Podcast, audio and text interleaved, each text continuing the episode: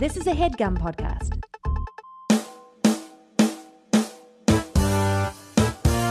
We can either talk about that trailer for Alpha, or we could talk. Oh, I didn't see oh, it. Oh, I didn't didn't see see any All right, we don't have trailers, to but we about can talk about. We can still talk. Have y'all about seen it. Have y'all It's seen fine. Black Spider Man? no. Yo, No, I haven't seen that either. Is this a uh, cartoon though? it, it is. Okay, then It I'm is. sorry. It is, but it's. It, I this is know, but- it looks. it, look, I get. Listen, I know he shouldn't be. I know he shouldn't be a cartoon. I totally get it. But the thing is, that trailer, my man Spider Man has on Jordans, y'all. Like again, this would be so much better if it was a TV show. Mm-hmm. He has on Jordan ones, the black and red Jordan ones, and he's like. He's a black spider. Like the thing is, it's, he's black. Yo, it's like, it's like how, how many years you think before that gets on screen? Oh, he is Spider Man. Oh, he's not going to. Yeah, it's going to be a very long time before he shows up. If anything, if anything, in the third It's one, funny, or or if ever, because we had a Black Green Lantern as a cartoon for so long, and we were like, oh, well, we're definitely gonna get a Black Green Lantern when they make the. Oh no, we're not. no, Oh, we're not even. Oh, y'all just gonna. Oh, you're not even gonna do Green Lantern. You're gonna do a a a Hal Jordan one, mess it up terribly, and then just be like, nah, never mind. yeah, and then Never. We'll never do this again. it also is so weird. Even when they put Cyborg on Justice League, it's like you don't need to. I know you're looking for a black character. You got you got John Stewart. like that's literally what he's there for. Just use the black dude who's been there for years. They're like, no, no, no. We got to make a way. We got to get Hal Jordan back in there. You know, you got to get that extra right dude. So let's bring up this other dude who was a kid and make him relevant. Uh, but y'all gotta see the Black Spider Man trailer. It just, you know what it is. Uh, I feel sad because John, I feel like you say this all the time. It's like just grasping. It's just like, dude, I don't You're know. the comics, so it's different for you. But, you yeah, but also, it's just, yeah, man. It's that's like cool. That's that's really cool. it's a hero with joy. My man is a black dude who's rocking Jordans. Mm-hmm. It's like he's wearing a hoodie.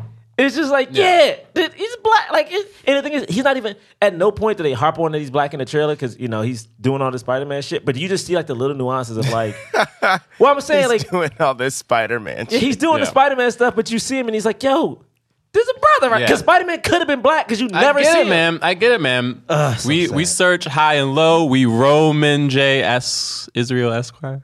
Wait, No. what? What? What? That honestly, that's this. This was a hard title. I'm gonna give you that one. Th- th- this is a hard title. I'm gonna give you that one. search high and What do you mean? He could have done high and low. We look. We, we're done- looking. We're Roman J Israel Esquire. It's a hard one. It's a hard one, James. He had to.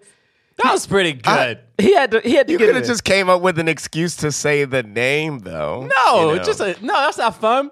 honestly like. James. I'm giving it to him. I think Man, he I- it. I wonder what Roman J. Israel would think about this. He would be disappointed, of feel like- course. no. Before we get I was just hoping it was going to be something like that. Before we get started, he's not a real person, right? no, no, he's not Yeah, a real okay. He's, he's not, a not. real dude. All right. That, What? You know what? No, James. He got this one. Nick, start the show. Thank you. Jonathan Braylock, James the Third, Drum Milligan. What more can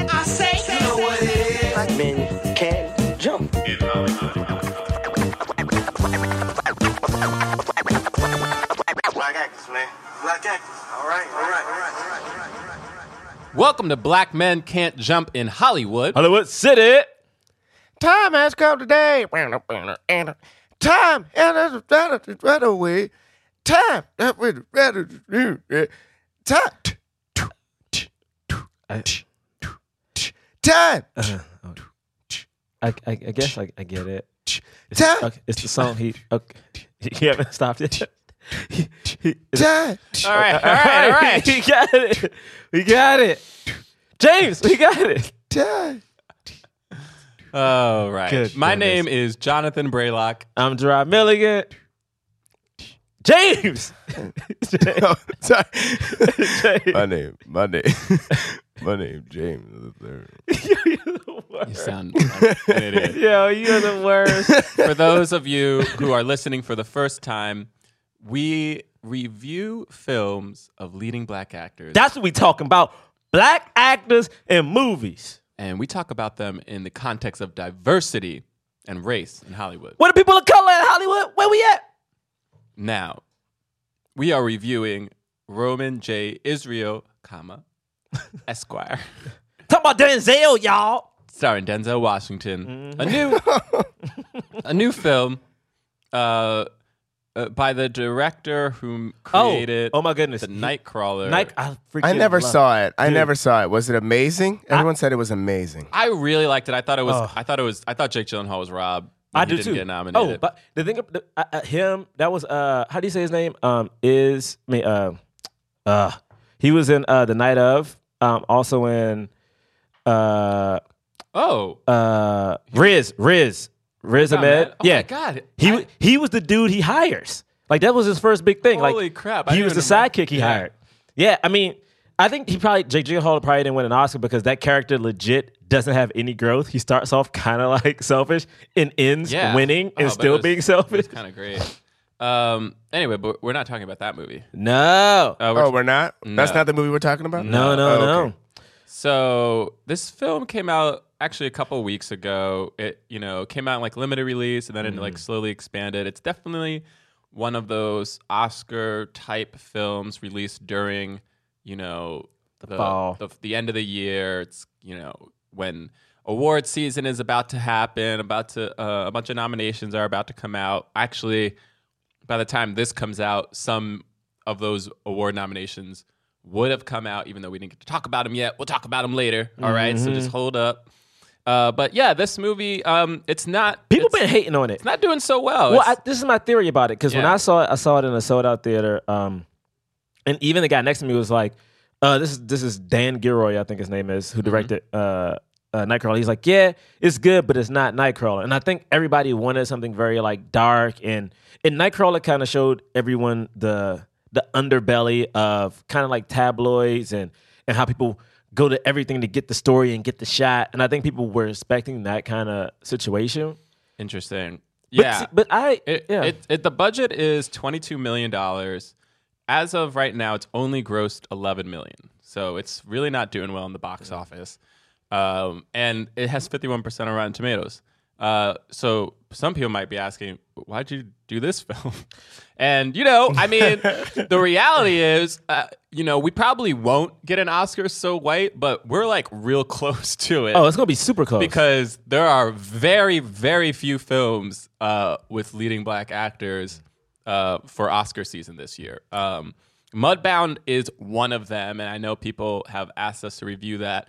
For us, we we I don't know. We still haven't decided if we will or not. The reason we're hesitating is because legit the first twenty to 30 minutes of that film is just the white family. And then the black family is introduced, which is cool, but it's like, you know, and, and it's, it's obviously an ensemble film, but um, the context matter is hard. And, you know, Jason Mitchell is the center of the post. Jason Mitchell's the center of the poster, but he's not the center of the story. Um, I, I guess no one is because it's supposed to be about all of them. But the driving at the the, I feel like the what gets the story going is the white family because the idea is that this white family is like moving to a farm that uh, they just purchased and um, and so then it the black family is like the hand, work hands that were on the farm already. So, you know, so they're working anyway, for people. I mean, I think I'm curious to see what happens with the Oscars when it comes to the Big Sick and uh, Get Out. I'm curious to see like how they pan right. out in the story. Yes, it does seem like they're they're heavy favorites Yeah. because of uh, Like, yeah. I don't think any of the actors are going to get a nomination from that movie. It would be any of those movies. Yeah, I, I doubt it, but that would be cool. Yeah. I, I just doubt it. Yeah. yeah. But I mean, it's like even though, man, Kumar, it's tricky because even watching, and this is no shade. I did, like I said, I I liked Lady Bird, but I'm like, yo, if if they if, if actors outside of the mom and Lady Bird, who was fantastic, but I'm like, it's Kamal, Kumail. right? Kumail. Kamal. Mhm. Kam- Kamal technically, just based on what's happened in the past, he should be able to get a nomination if you can nominate a Emma Stone for Right. like La La, La La Land. Land. If you can, if you That's can do those, then he should be able to get one. But I doubt he will because that's Right. just not how Hollywood. It'll be interesting to see. Yeah. Um, all right, so that's uh, basically this film. For those of you who haven't seen it and who don't plan on it, you should. you, you should go out and support. You should. Gotta You go out and should. Go support. see it. But um, uh, the film is about a lawyer. Uh, it is. It's not a. It's not based on a real life character. It is a made up character for the movie. But uh, the idea is that he is a lawyer who used to be a civil rights activist lawyer. Uh, he has this two person firm. He was not the one in the courtroom. He was kind of behind the scenes doing all the legal work, paperwork, and stuff like that, presenting the arguments. Um, and his partner passes away or Coma. is in a coma and uh, he can't uh, operate the firm anymore because there's no money and so and then we kind of see like him struggle trying to find a job and he kind of gets a job at like a new law firm that is very uh, seedy They make that money. they, they're they're about making money which he's tried to be not about his entire life and so that's kind of the Yeah, it's like a morality tale, really. yeah so um should we do initial thoughts I'll go first. All right gerard wants I'll to go go first Uh, I saw this movie when it first came out, and I think I, I think I probably text y'all immediately afterwards. This seeing Denzel perform in this movie, like as a performer, gave me like all kinds of life. Now I'm not saying the movie as a whole was like super fantastic, but to me, like seeing Denzel not play an alpha, you know, was just so cool to see. And the thing is, there were moments where, and we get to it. There's one scene in particular where it was funny, but also sad because like he's low key crying, and then like he again, anytime a black man can be vulnerable on screen is like a win to me because I feel like we never get a chance to do that. But he was still. I thought his acting was just like really superb in this movie, um, and then I also thought that Colin Farrell, who again, I think, I think Colin Farrell just gets shaded on because he's Colin Farrell. Uh, but also that I thought Colin Farrell had the He has a role. renaissance Yeah, he, I think he has after like the lobster and stuff. Mm-hmm. But he had the role that is not flashy, which to me could have been very one dimensional, but to me it wasn't. Uh, like he could have even been like a villain or like a, a savior hero type, which I'm I'm, I'm happy he wasn't. Um, and I also liked the fact that I do think this movie is similar to Nightcrawler in one extent. Like I think Nightcrawler was an examination of what someone would do, what someone would do to succeed, and with that person, it's like if they didn't have morals, like would they gain it? Would they start like caring about the things that happened to them? And this one also had that kind of same morality to it, where it's like they took a guy who cared about the people, like that's all he cared about. Looked at his life and was like, "Man, screw this. What have I done this for? It all was a lie." And then have them work their way back to good. So he kind of goes like south a little bit, but then has to work his way back up. Um, and I thought that was cool. And also in doing that, I thought he inspired people around him without being very handy, heavy handed and like, hey man, you shouldn't you shouldn't do this because that's bad. Like he just did it by living as an example, which I thought was really cool. Uh, and he was uncompromising to a certain extent. To a certain extent. So I liked it a lot. I honestly, legit, watching this movie, like I I was like, ah, this is why you act. Like that's the kind of role you act to get one day. So yeah, I loved it. Loved it. James, you want me to go or do you want to go? Uh, you can go. Yeah. Um I definitely think what you're saying about Denzel is super is very on point. Like his performance in this was incredible. It was amazing. So good. definitely an award-winning performance. He just really took on this character that he never he rarely plays even when he plays because actually i saw the taking of pelham 123 recently and that's supposed to be like a oh. character where he's not he's like supposed to be just like an everyday guy john mm. q as well kind of it's like supposed Oh, to be like yeah. an everyday guy like not like a action hero that he is and like man on fire and the mm. equalizer and two guns you know mm. um, oh my God, two guns. I know. gotta I said the same thing with You John gotta- said. Like. Why did you say the two example guns? John uses two guns?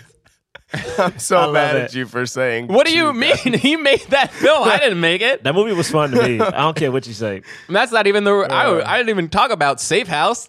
Oh, Uh, Listen, there's a whole Denzel is just a a badass. yeah. Like I Oh, mean, man, anyway, forgot but that. but I felt like this was the first movie he really lost all of his Denzelisms. Mm-hmm. That is almost in apparent in like every even like a taking a Pelham one two three. He's still like he still has like the supreme confidence of somebody who even if in the movie he doesn't like beat anybody up, you're like this dude could take you out if he wanted to. Like Yeah. he just has that like you know. And in this movie, he had confidence, but it was a different type of confidence. It was the confidence of the intellect as opposed to like I'm the alpha, like you were saying, or I'm the you know I'm the strong dude in the room. You know he and he like he like yeah he he was supposed to be. I mean, He's on the spectrum, he's right? Kind of like on the spectrum. They never talk about in the movie at all. But like I think you know you're like oh yeah like this guy is like a little bit just off center, um, and that was cool. That being said, man, like I don't fully understand the story that they were trying to tell because Yeah. it just felt like I legit this is for this is how it felt to me. The first hour, I realized how captivated by Denzel's performance I was. And I remember thinking to myself, I wonder if other people are enjoying this movie as much as I am. I was like, because there isn't too much happening with the plot right now. It his character is very legalistic. He talks in, you know, the uh, the heightened vocabulary, using a lot of uh, legalism terms, you know, and and you're just and you kind of sit back and you're like, I kind of I know what you're saying, but like it's a little Yeah. bit over my head. Uh, but it was interesting. It was fascinating to watch. But finally, like an hour in, I think I was like, where where are we going with this? Like, I, Yeah, I there was like, there was like no, we, there was nothing, like, there's nothing to the story to tell you where it was going. And like, I knew from the trailer, like the trailer I saw, and I know in the trailer the whole thing with the, you know, he, the spoiler alert, I guess he, uh, you know, be- betrays the lawyer confidentiality and like re- collects this reward. But even that, like, even when that happened, I was like, I was like, yeah, he shouldn't have done that. But also, I- mean, it's not like a, it's not like he sold drugs. Like he, Yeah. he, he helped lock somebody up who murders someone. Mm-hmm. You know, he did it using information like he's not supposed to give out. But that person is dead. Like he didn't. The the that person who died, who gave him the information. I know they were trying to like say like blame him, but it was like that that wasn't his fault. Like he was trying to mm. get a better deal for his mm. client. This you know this per you know he could and he was gonna the the deal was like ten years in jail. That kid probably would have died if he died. You know, only Yeah. a week or so, he would he would have died in jail. like, Yeah. so I was just like, I know morally it was wrong, but as a human being, I was like, uh, it wasn't that wrong that I think you're like a terrible person now. And then it wasn't like he he went and like bought nice things for himself, but I it's interesting the the movie never really reconciled this idea of do I have to live in squalor if I'm trying to help out injustice in the world? Because that's kind of what his character believed. And everyone around him was like, it doesn't have to be this way. And then when he accepts that it doesn't have to be this way, he he doesn't accept it as a as in a healthy way. He accepts it in an unhealthy way, right? And he's like, "Fine, I don't have to care about anybody." But then you don't see him not care about anybody. Yeah, but I think that's You the- know, it was that's just- the fight. That's the fight he's having. I know. It just I just felt like it was a little bit the script was a little bit muddied and there were some really interesting things that got brought up, but um I don't know. There was something about the way that the the actual story that was told. I was like, ah, the story could have been the story could have been stronger, especially if it's not based off of a true story. It's like if you could do anything, like "Ah, I wish you made this story stronger. But Yeah. um, it was really great acting all around, and I yeah. Um, I forgot the woman's name. I'm sorry. Do you have Which her? one? I have. I have him up. Uh, which uh, the his love interest Yeah, or yeah. She her was great. name She was is great. Cameron. I mean Carmen. She's also Carmen. Carmen. Was it um Ego? E E J O G O. E J O G O. Mhm. Oh, I don't know. She's She's- Jogo. She's also in Jogo. um in Jogo? Harry Potter. That's how she's I'm gonna the, say it. Mhm. She's like the big boss in Harry Potter, the new one. The was it the? She's the head of the ministry. yeah, the American. Oh the yeah, American- she's great. yeah. James, All what's right, up? What you James. think? Oh, she was in Alien Covenant as well. Yeah, let's Okay. not. Oh, that's right. She was in yeah, Alien Covenant. let's not Sorry, talk about that. That movie is for- she was Coretta Scott so King. forgettable. Holy Yeah. crap! I that movie came out this year. Came out this summer. oh, I remember more about Prometheus than I do about Alien Covenant. Oh yeah, same here. Yeah, God, that movie was so bad. Uh, so I want to echo everybody's uh, sentiments because I thought Denzel was so good. But the but the thing that the thing about it for me that I thought was so was different than other things is he was just like he was the most the character that he was playing than I've ever seen him when he plays like character roles. Completely Yeah. agree. Yeah. Like he just really was like a small man and normally denzel is just so big. I mean like he just played troy in fences which like the whole thing about troy is how big he is right? Mm-hmm. Like roman j. Israel is just like a small person who you would forget you like wouldn't as much of his like as far as the rendering of him as a character like he is a big person he has you know and he has his fro and everything but like he just really like would disappear into the background i feel like and like I I don't know. I just thought he did a really great job of playing this part. I loved Colin Farrell in this, and I have always been a Colin Farrell fan, and I don't understand why he keeps getting shit. He's great. He, um, but it's, um, he did. uh, He I did. thought he was great in this. And then I just want to dedicate some time to talk about DeRon Horton and Amari Cheatom. Okay. I thought they were great, and they made me so mad because because they you know they're young black actors in the game and they're killing it. But they were both so good, and I and I just got to say about Amari, I saw Amari do a scene in Wait, a- which one was Amari? Showcase. I know. Amari was um was Carter. I saw Amari do a scene in a in a Who's in a in a in a like a student put together show at when he was at Juilliard in 2005.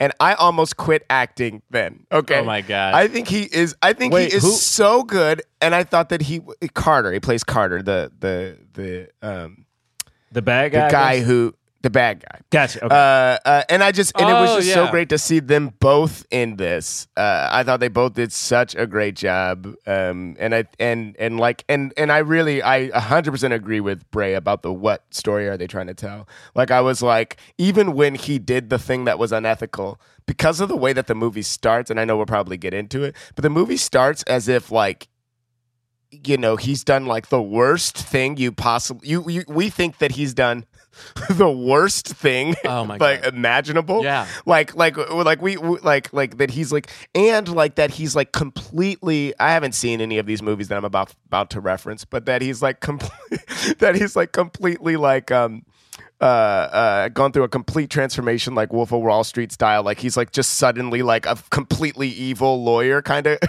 character. I know that they, they weren't lawyers in that, but you know what I mean. Like he like Yeah. like the idea that that like you we th- I think and I didn't see the trailer going into this, so like my assumption was like, oh, we're about to see him completely transform to like this Machiavellian like evil like guy, Yeah, and it skew- just that is yeah. not what happens. well, I, Um, well, I so, think, yeah, to, I but- think to an extent it, it was for him though. I feel like because he That is- became. yes, yes, It's supposed to be. it- Yeah. it's supposed to be for him. Yeah, but for it's hi- hard for us to feel that as an audience with him because of the Yeah. reality of what like it is that he did. Hey, all right. Before we keep going, let's just do a quick word from our sponsor. We have a sponsor today, James. Oh, who is it? Hello Fresh. Oh, that's good because I'm so hungry. Yeah, man. Well, you know, Hello Fresh is a meal kit delivery service that shops, plans, and delivers your favorite step by step recipes and pre measured ingredients so you can just cook, eat, and enjoy. Yes, because pre-measured ingredients. Because whenever I gotta do it by myself, I'm always like, man, was that one teaspoon or was that one tablespoon? And then I'm like, oh, I messed. Up, I already messed up. I already messed. That's too much uh, arugula. I don't think you measure arugula by tablespoons. But uh, I mean, I mean, well, here's a good thing: is that there is selection and flexibility in HelloFresh's uh, uh, program, if you will. The variety is out of this world. It's chef curated recipes that change weekly. You got three plans to choose from: classic, veggie, and family. Classic is a variety of meat and fish and seasonal produce. Veggie, you got those vegetarian recipes with plant based proteins and grains and seasonal produce. And family, I mean, quick and easy meals with all the yum worthy flavor for the whole family, you know? Woo! Because kids are picky sometimes. So they got to get, you, you know, you got to get some good options for them kids. Uh, it's convenient. Did you know it was convenient, James? Yes, I did know that it was convenient. Yeah, 'cause you used like, it you know, yourself. like, yes, I have. No, continue. Sorry, what were you going to say? Oh, you just wanted to know my experiment because I was about to go into my experience. You know, like because you know it's convenient because you know like they don't make it all hard for you to like figure out how to make stuff work. It happens to come straight to your door. That's true. And you know what I'm saying? Yeah. And that's mad convenient. Mm-hmm. Yeah, you get to choose your delivery date. You get to pause your account if you're going out of town for a while, like you're traveling for the holidays. Just hit the pause button, you know, so it's not so ingredients aren't coming to your door when you're not there. Uh, and they're pre-measured, then spoiling in the hallway. all that stuff. Plus, there's some notable recipes. Can I talk about some of these? Please do. Hall of Fame customer voted favorite Juicy Lucy burger with tomato, onion jam, and arugula salad. There's that arugula you were Y'all know I like. Yep, arugula you got by the tablespoon. You got a premium selection for a dinner time upgrade, lobster ravioli and shrimp with tomatoes and tarragon cream sauce. Plus, kid tested recipe made specifically with families in mind. Easy peasy ravioli uh, gratin with spinach, thyme, and parmesan bread crumb- crumbs. Gratin, that's like a, that's some sort of a grain. I don't know. You know what? I think so. I think you're right. Uh, plus, if you go to HelloFresh, enter the URL code HelloFresh.com, enter promo code JUMP30, J U M P 30, you get $30 off your first week of HelloFresh. Okay? Yo, thirty dollars though. Three zero, baby. Woo! Okay, you must go to HelloFresh.com. Enter promo code JUMP30 for that $30 off, baby. I don't know why I'm saying baby.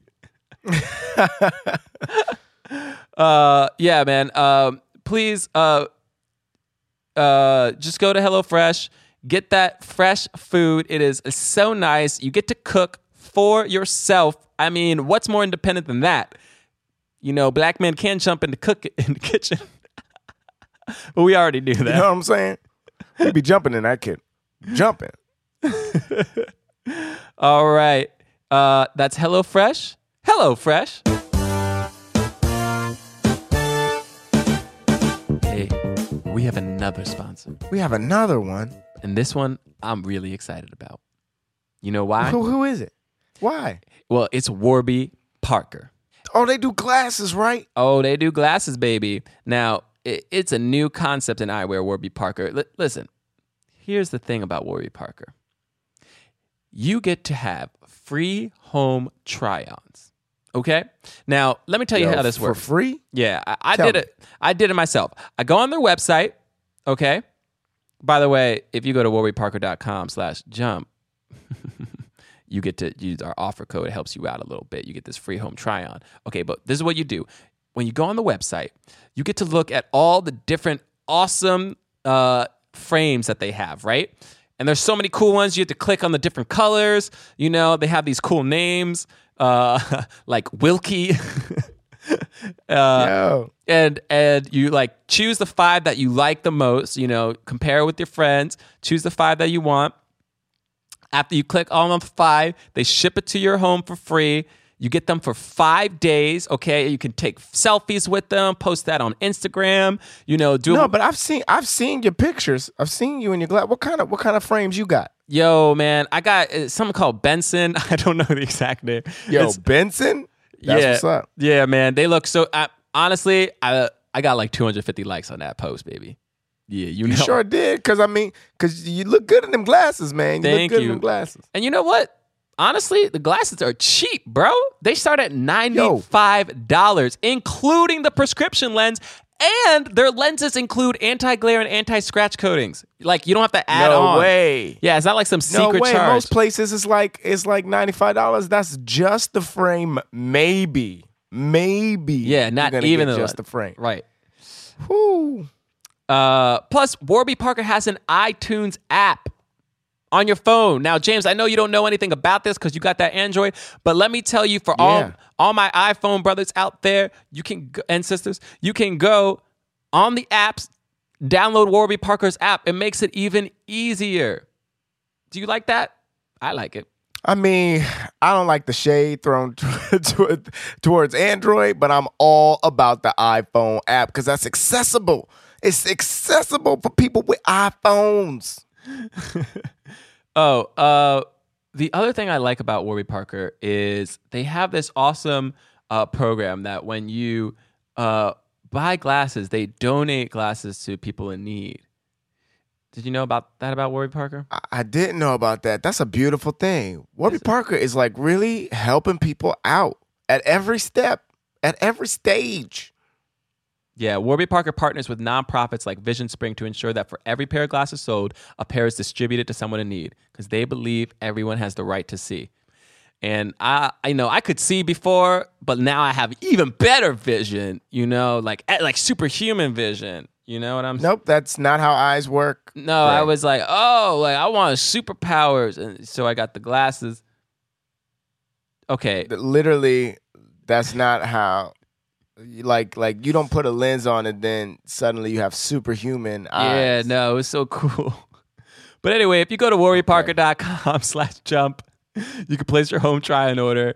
Make sure to download the app from the iTunes store, okay? And you will be good to go. Get them Warby Parker glasses. Warby Parker, they make me have superhuman vision. That's not true.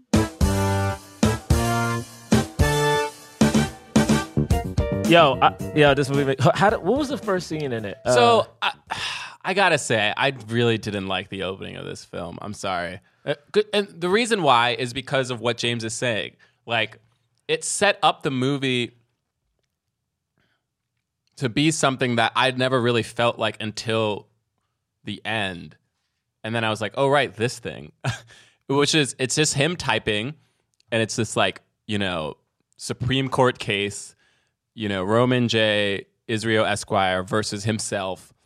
And the idea is like, he, yeah, we act for him to be disbarred and removed from the human race for going against everything he stood for. See, but I think I guess for me it's like, and I know it's difficult, mm-hmm. but to me, I do feel like for the character of Roman, I think in his mind he did commit the ultimate crime, which was like, which was to an extent turning his back on the little guy, like selling selling out, if you will, and also realizing that he broke. I mean, technically. He broke a crime. I mean, like, no, He- he, he- committed a he crime. committed a crime, yeah. And the thing is, I and I get that in the grand scheme of things because we, you know, we know some of the things that lawyers do. We know some of the like crimes that people commit. But I think for a guy who has such a moral like fortitude, that that was a big deal. Like it wasn't murder, but it was a thing of like he took was it uh, a hundred thousand?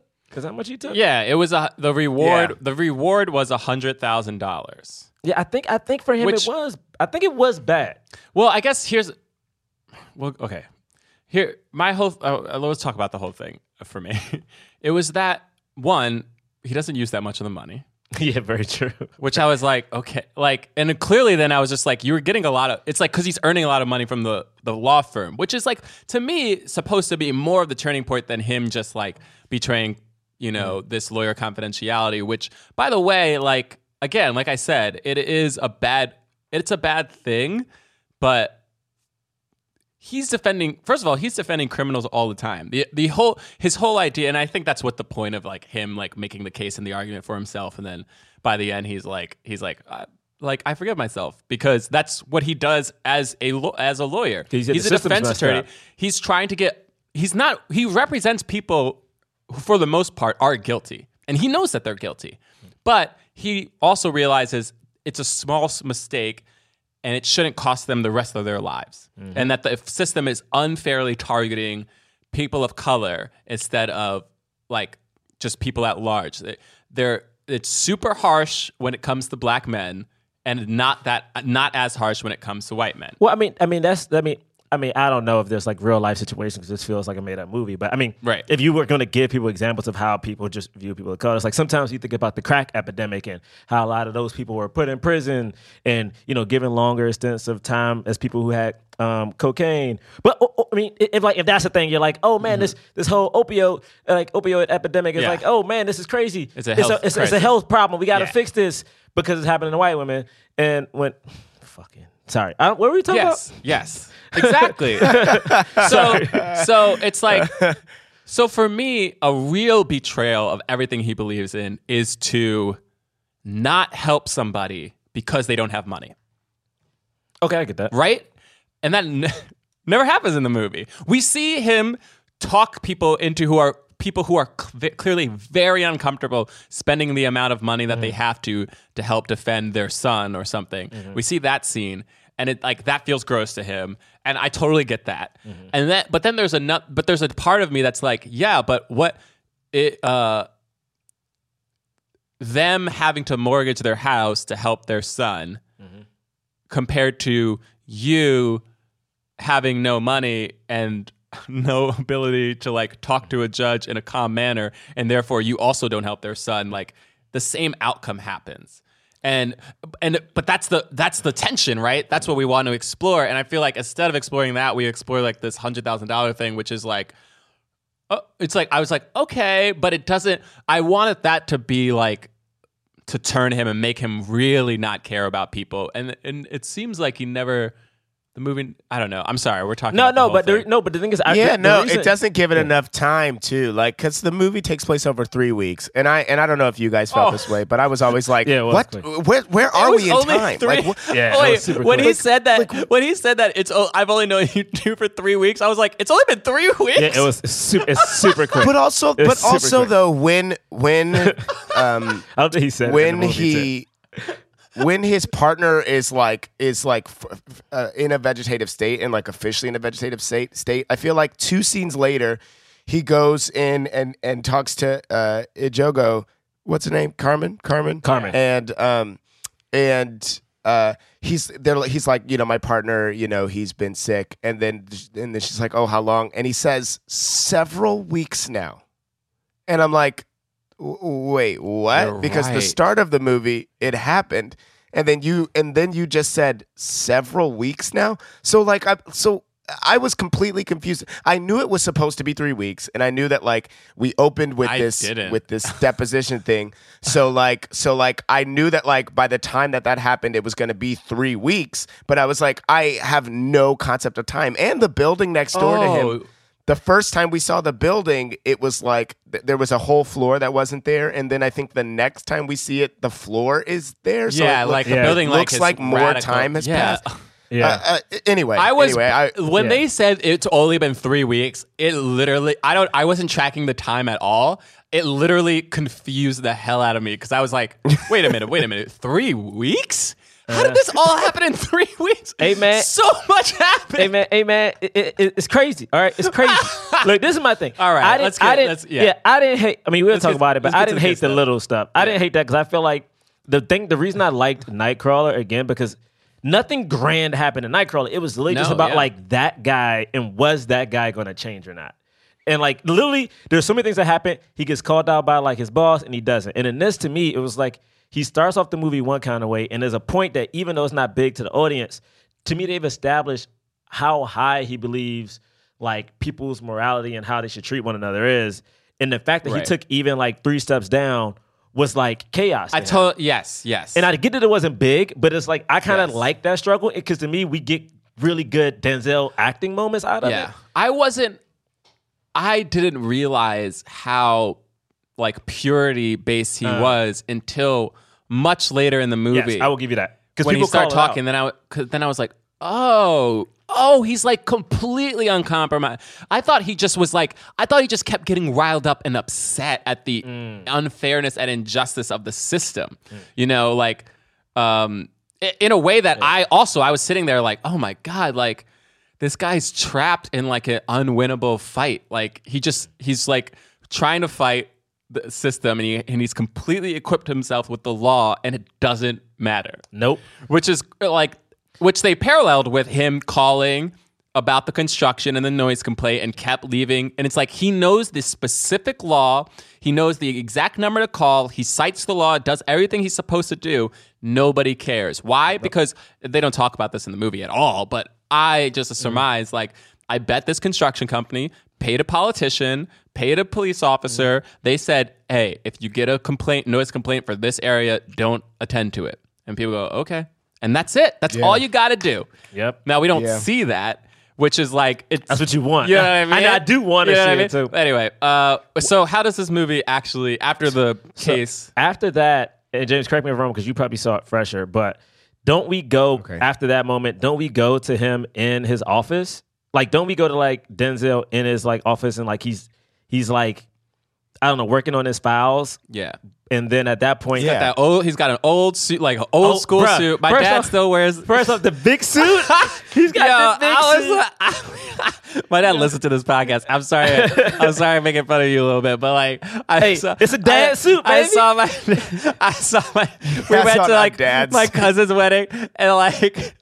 My dad's in the suit. I'm just looking at the suit. I'm like, yo, this suit is so big on you. but that's the style, though. It is. like that's like It is, Oh, man. but like he he's got that. he's got his that old headphones. yeah, he's got the headphones. Bruh. He's got the rocking the fro. the thing okay this is one thing i want to talk about i know we're going to hammer on denzel like i feel oftentimes when you see like a, a a macho alpha actor and he tries to play something that's like very against type you can get distracted a little bit Yeah. by like what he's doing and there was a brief moment where i was like man look at denzel like this is crazy but the moment he starts talking and his meekness Mm. to e- i think this is the key is that he's meek to everyone Yeah. like the moment um the secretary comes in, she has more power than him. She has more urgency than he does. Right. Like at no That's point true. does he ever feel like the person who's winning the scene in the movie. Yeah. And I'm like, this is crazy because this it Denzel's what, six two?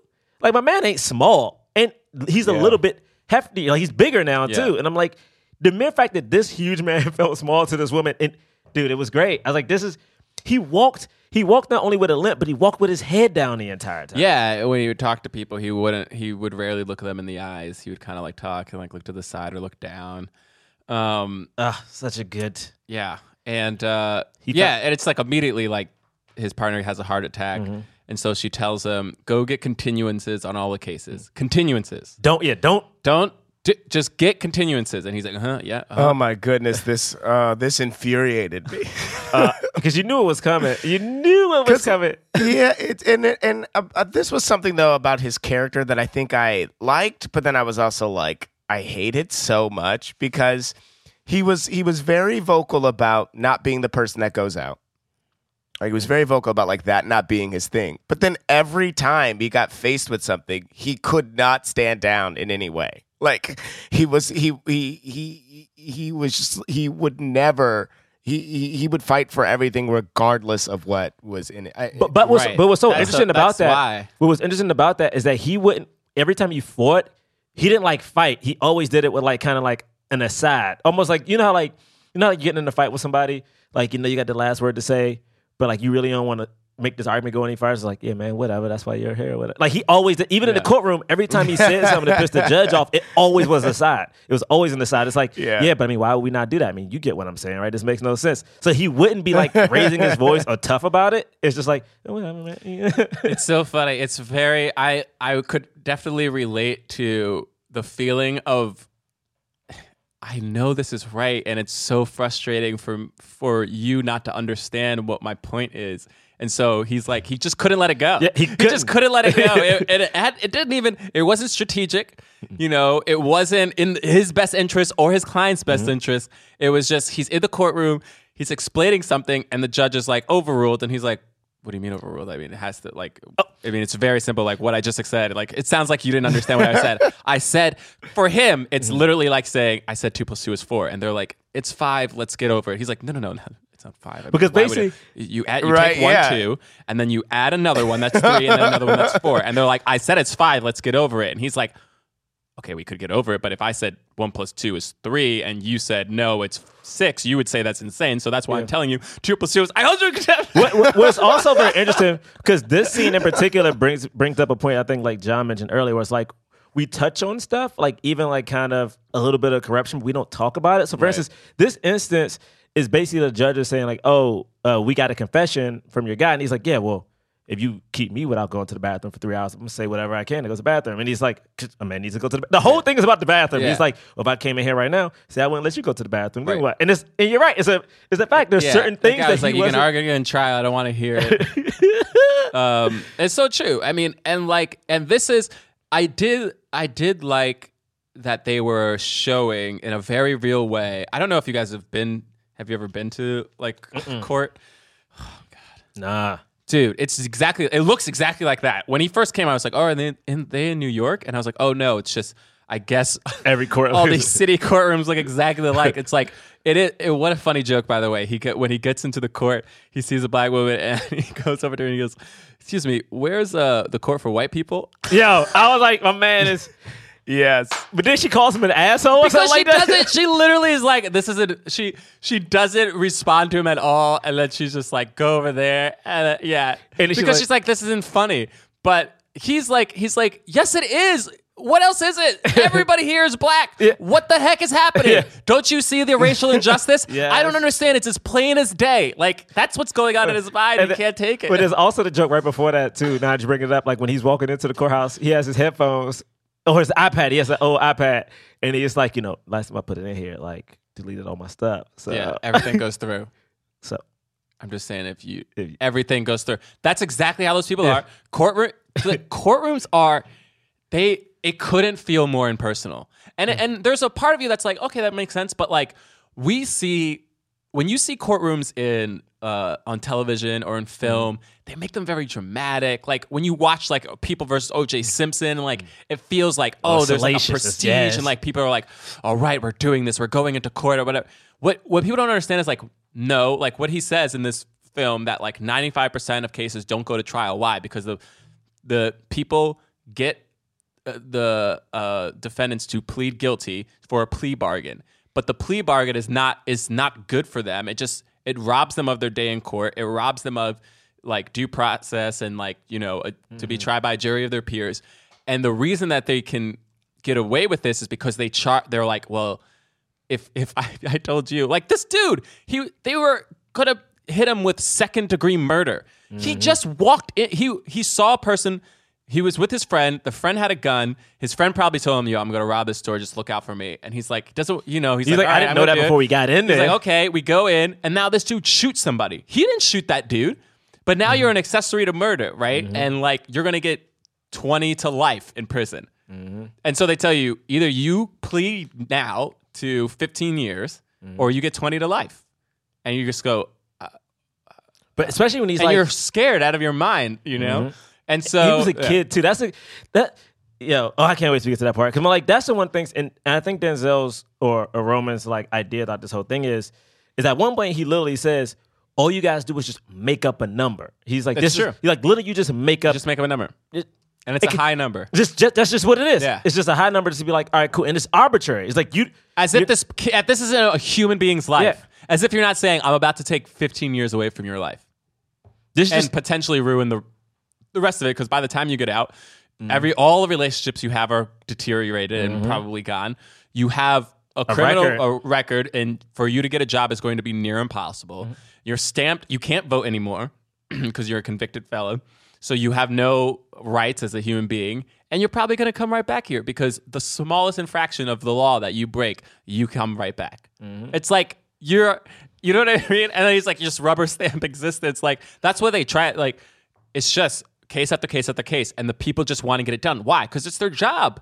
Yeah. It's go. It's a nine to six. It's a nine to five job. And they They're got coming stacks. in. They have stacks. They have work. They don't care. They want to get it going. Let's go. Even though it's people's lives are at stake, they're just like, let's go. Let's go. Let's go. Blah blah blah. You get fifteen. You get ten. You get twelve. You get fifteen. Okay, let's go. Let's get them. Next one. Next one. Next one. It's like a it's it, it, it's it's it's crazy Yeah. that it happened in real life. And the thing is now, even John, here you're saying it's like I do wish a little bit that we saw more people.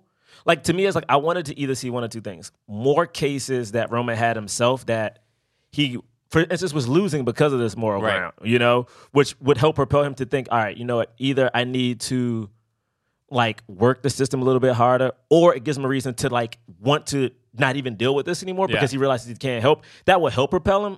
But I do wish we we did see a little bit more.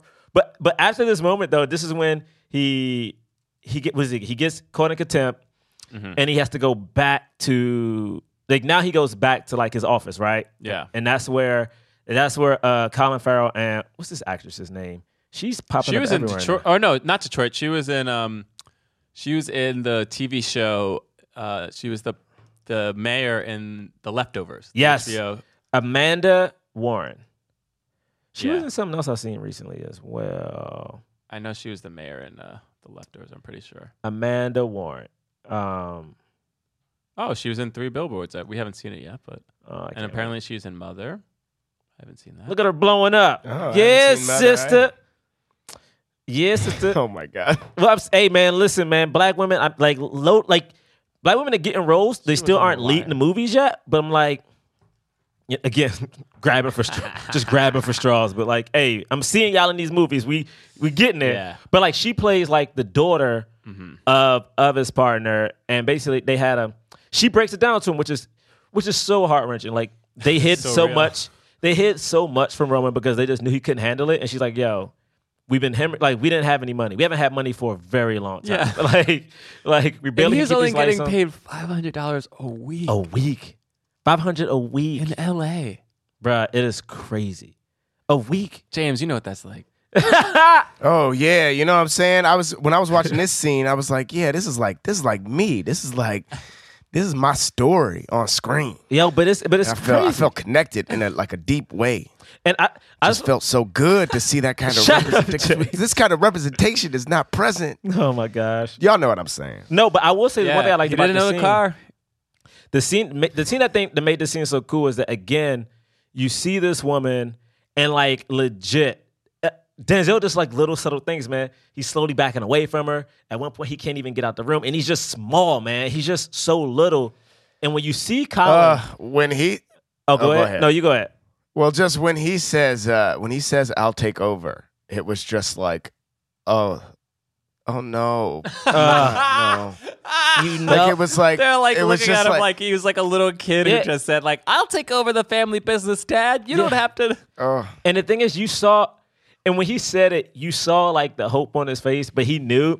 And the thing again, like I just wanted to bring up Colin Farrell because again, man, this part to me, I think is like one of those parts that could have been so one sided. Because I'm like, because I didn't know at in this movie like what was he a bad guy? I didn't know what his deal was going to be. And at the scene, I'm like, oh, clearly he's a dude taking over. He looks like kind of a dick. But in this moment, though, in this moment, the moment Denzel Denzel said, uh, "I can take over," he didn't look at him the way the other two women did. Like they looked at him like, "Nigga, you crazy." Whereas like Colin was like, "Oh my god, this is so sad." like he had he I felt pity for this man. You know what I'm saying? And I mean, he even Denzel even storms off like a little kid. Like he literally storms Yeah, he off in his office off. and closes the door. Shuts the door. Which, by the way, but then Colin Farrell walks and the door is open. I was like, yeah, it was a it was a jump cut. Yeah, yeah, that was a jump cut, right? yeah. It was, I it was a like, little, he a little slammed that continuity door. error. Little continuity He error. slammed that door and the door's open Yeah. now. What's going on? little continuity error. Uh, that was glaring. I, I he it too. slammed the door. I was like, all right, how much time has passed now? um, but yeah, man. It, I mean, to me, that scene was so cool. And then the next scene with you know Denzel and Colin is like, again, this was a scene of like a normal Denzel movie. Like Denzel really would have stood up for himself, and he almost tried to in this scene. I almost felt like the character was like, "Yo, screw you," but then. He looks at Colin and almost instantly gives up and starts explaining his system. like instantly, he's like, "Well, whatever," Uh, and it just does the thing. Yeah. Uh man, I uh, you know, it was just so cool. Again, I'm I keep hopping on it. It was just cool to see this dude just like For sure. be small. Um, Yeah, and and essentially, Colin Farrell, Colin Farrell is great in this movie. He plays a character who was the was a student of uh, Roman's partner, and as a a student, he was ready to give up law altogether, and his and his you know Roman's partner had inspired him to keep going and to like fight and like the idea that he could make a difference with the law and stuff. But, you know, they parted ways because he felt, well, you have to make money. The only way you can do this is if you like have an operating business and have an operating business, you have to make money. You need and the way that this system works is people care about something like win loss percentage. So when they hear something like I've won 90% of my cases, that you go as a customer, you go, "Oh my god, I want the person who's won 90% of their of the cases." Even if that means this person has very strategically and deliberately not taken on cases that felt like he they couldn't win, even if that person was innocent. And didn't Denzel know that? Didn't he Yeah. like know about some case he did? And he's like, oh, Yeah, he was like, that. "That's a yeah, it's like a false. That's false and misleading. You're not counting the three years that you were a prosecutor because when you're a prosecutor, you can't decide which cases you do have or don't have." Ah. and he was like, "Uh, and you had probably more losses there, but he didn't count those." And but again, it was just like it's like yeah, but that's just the way the system operates. and you want to be outside of the system. So Colin Farrell's kind of like saying like, if you want to make change, you have to be in the game. You know, which is a very like Honestly, hard that's- thing, right? We're, I mean, That- to me, like we talk about that all the Yeah. time. It's like you know, you got to be in it. And, you know, there's Mm-hmm. some. Con- I think about that with politicians all the time, lawyers and politicians, man. Which is two things like I thought about like when I was young. I was like, oh, I could be a politician, but it feels like you have to get corrupt to become one. I could be a lawyer, but the same thing. It's like if you're a prosecutor, you have to take on you have to like go against all the, all of these like minorities and that the system is throwing at you uh, and so the idea of you like locking people up like it, it doesn't always feel as good unless there's a part of yourself that completely dissociates and removes the fact that the the system is steeped in racism. Mm-hmm. You know what I mean? You have to do that. But even at, but as a defense, if, if as a public defendant, you have to defend people who are you know are criminals, and you have to give them, which they bring up in mm-hmm. only one line, which I was like, oh, Yeah. you could Really? Yeah, you really, could've- I know. you could have really jumped into that. But then, and if you have your own defense firm, you have the problem that they had, which is if you only take on the good cases, like you want to fight for the people, you're not going to make any money because those Yeah. people don't have money. The people who have money, who are going to pay you millions of dollars, are the people are the white collar crimes and people like freaking what's his name, Ro- uh, who? uh, Robert. Uh, Oh, uh, uh, oh, the the the freaking murderer. Yeah. Um, oh my goodness. you know what is I'm talking about. Durst. Durst. Durst? Yeah, yeah. you know, that's who you that's what you do. Or Yeah. or you're a Johnnie Cochran, right? Which is you're Yeah. like so it's it's it's tough, man. It's tough. Yeah. This system is screwed. Yeah, and the thing is so interesting because like that is a thing that you know Roman talks about, and I wish again it, it got hopped up on. But I do think like after the scene with with with Colin, um, Denzel leaves. You know, Colin like finds him on the street, offers him a job. He turns it um, down. turns it down because you know he and he calls Colin out, which I think is again I I love the dynamic the two of them have because when Denzel calls him out for being basically a sellout, Colin takes it. And he kind of like at this point he hasn't admitted that he's right, but you see in his face he's he takes it and he's like, yeah, I I wanted to do all those things. He takes it, but he also throws it back at him Mm-hmm. and he goes, he's like, Your part I gave cases to your partner and he gave me kickbacks. Yeah. How do you feel about that? He's like, yeah, this perfect world you thought you were living in. Yeah. How do you feel about it? The only r- reason you had a job is because of this illegal thing that was happening. Yeah.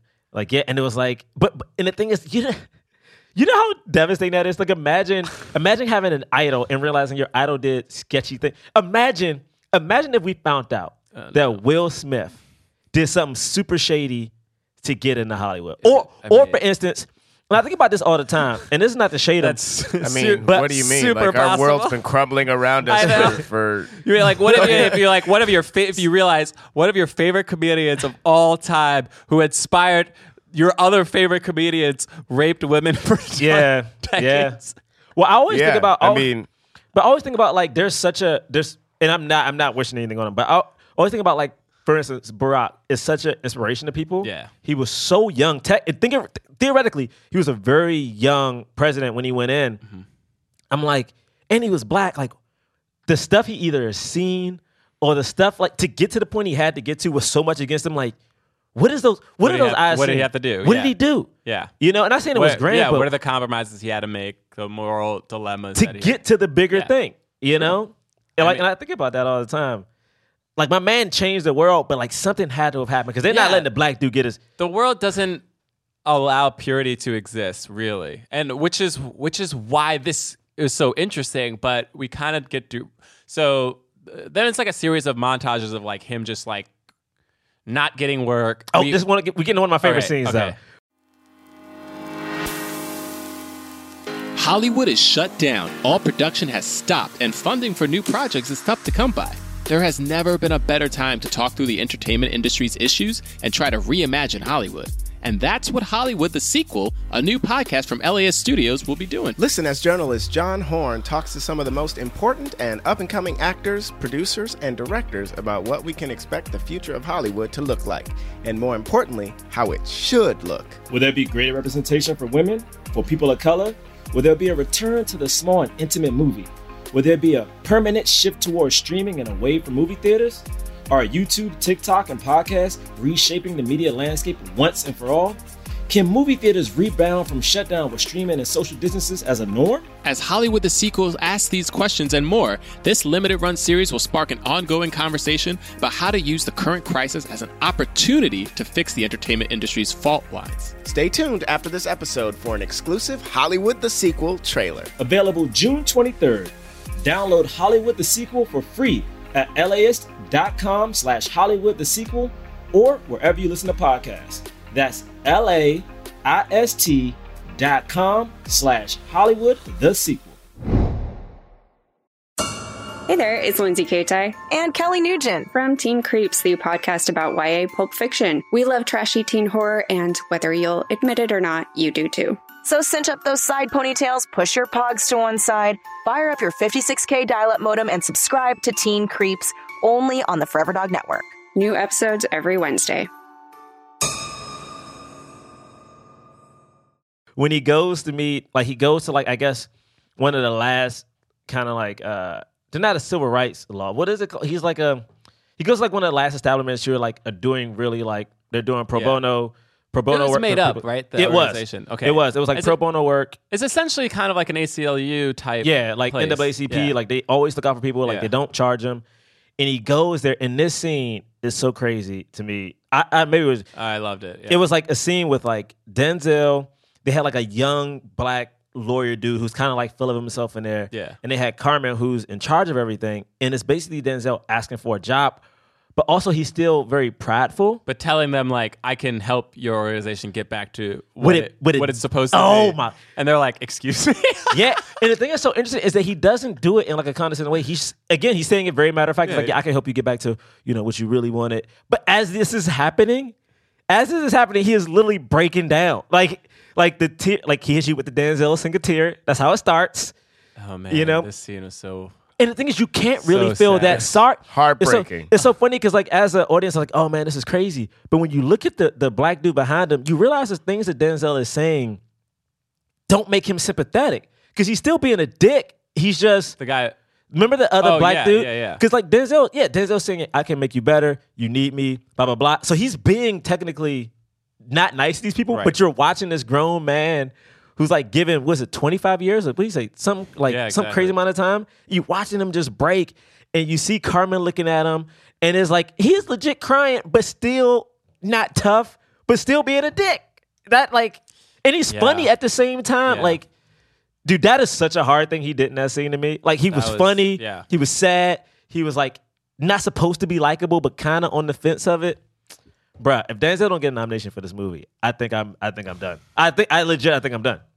I, I'm Yeah, you're right. I mean, mediocre movies get nominated, have their actors get nominated all the time, and he because was you realize great in this. Yeah, because you realize like, oh, the movie isn't great, but the actor was. the acting really was. Yeah. Like- yeah, freaking the reader got nominated. So and Kate Winslet won for that movie. That Bruh, movie was uh, but, like legit so mediocre. was it last like what was it uh two years ago uh was it our favorite meryl streep was in like two movies the movies weren't good she was good yeah. but not good Yeah. you know i'm like give up Oh yo. yeah, Florence Foster Jenkins. yeah like you better get this man an yeah, oscar for sure. nomination Yeah. Um, uh, yeah, that scene was great. Um, and that's when we first meet Carmen, and she like clearly is like at first like it's like who is this dude like walking up in here telling us what we should do, and then like by the end of it, she's like almost crying, and she's like, and that guy's like, oh, what a freak, and she's like, you stand on his shoulders, and I was like, all right. because because it's such i think Yeah. it is a thing of purity and, and and not that we talk about politics here but I, I i i i listened to um our president's speech um, recently at the done that. it it broke me, bro. It broke me. I listened to his speech um, at the Civil Rights Museum, and I listened to him talk about, uh, for instance, and I'm only bringing it up because of this scene Yeah, in yeah. particular. Um, I listened to him talk about Medgar Evers uh, in particular, and it's like I'm listening to this man who we all know does disgusting things and whatever, Yeah. who's in this place, who, in all honesty, is surrounded by a lot of white people at the Civil Rights Museum who literally that sorry the day before his speech crapped on one of the men who walked with Martin Luther King who was beat on television you know what I'm saying? And told him all he does is talk right? Mm-hmm. And I think there's a certain point where people don't realize the living legends around them Yeah. and I think that her saying that was like yeah mate you probably have an idea who this man is but you don't understand what people and like people like him accomplished and how you got to this Yeah. point. So at first I Yeah. thought that An line appreciation, yeah. you didn't you don't get it, and like I thought It's at first it was Our corny generation sometimes really doesn't appreciate the because generation. and it's like you don't understand what they went through. Yeah, you know. and, and the idea that like, because here's the thing, you can fight oppression today and like call all the stuff out that needs to be called out while still recognizing that we are better off than we were mm-hmm. 45 years ago. Like. Mm-hmm. It's not a question. Like I don't. I, it's really. It really is disturbing to me sometimes how much people act as if the way that we live today, like the stuff that we have to go through today, like is the same as 100 years ago it's like there there's a lineage to it and that's why we want to keep going and keep progressing but like but like the the things that are the generation that's still living and their parents had to do you know as a collective whole to get us to this point today is like they they sacrifice their bodies their lives you know like their jobs uh people who lived through in Jim Yeah, man. Crow still exist on both Exactly. sides. Literally, people on both sides of Jim Crow still are alive they today. had to endure a lot. So yeah, absolutely. So it was. It was one of those Yeah. things where you're like, and and can we just like, I just want to, just because it's so connected, Yeah. to get to the scene where he's talking to oh yes, Uh, yes. A the- the group of young people. Yeah, a group of young people. Which I wish this scene was longer, man. I, I was just too. like, I was like, oh, we only got like a Yeah. little taste of it. because Like, I was very fascinated with Yeah. like the idea of the old way of thinking and the new age way Mm-hmm. Yeah. of thinking. Like his whole thing was a. this is something that your grandparents will say. Right. Like, hey man, why all the brothers sitting and the sister standing Right. up? You know, like, and you could tell he was saying it just out of respect. You know. yeah. It's something so innocent. But yeah, we live in a day. And the thing is, yeah. they, it's not like the men made a conscious choice to be like, like, oh no, if the women, uh, the women are our equals, and therefore I'm not going to give them spe- like special. they're about to get up. like they're about to get up because they realize like, oh, Oh, yeah, yeah. we didn't think about it. Yeah, yeah. they were about to get up, but then the women were like, "No, you know, we good. We don't need Right, somebody to do this for us." Which is a very, which again is Which that- is it was a prideful response. Yeah. Instead of just they could have been res- they could have easily just respectfully been like, thank you for the thank you for offering. We actually are okay standing. Yep. And that's all it would have been. But, But- yeah. no, they had to come back. They had to be like, oh, what you sexist? It's Yeah. like but but yeah, that happens. especially because, especially because, like the tone or the feel of the of the speech leading up to that was like, oh, like everybody's on board. They're all loving everything that he's saying. So then, for him to then say, like, you know, a sort of an archaic ideal, like, wouldn't you, if you, if they were, on, I mean, maybe the point of that which I don't think it necessarily came across. But maybe the point of that was like, oh, they not everybody, not everybody is as on board as it feels like everybody is. yeah, Does that make sense? Well, but also it, to me, what it, what there it was talks an, about a, is sense like, of apprehension, which I was like, I was confused because when she introduced them as somebody who's like won a bunch of civil rights cases, like they were like they were like listening, but I would have. I See- can't even see- imagine. I feel like if somebody would have said like, "Here comes John Lewis," I would be like, "Oh my god!" Like clapping, like like in awe, like in like complete. And See, they kind of but this like, is the "Mm, thing. "Who are these?" Who's this is the thing. You heard of him, and I think what this is saying right now is it's like our generation, like us millennials, and I think we do Right. a lot of good things. We also, I think there's a thing of unless you're one of the ones that we've heard about, like if unless you're one of the Right, famous ones, Right.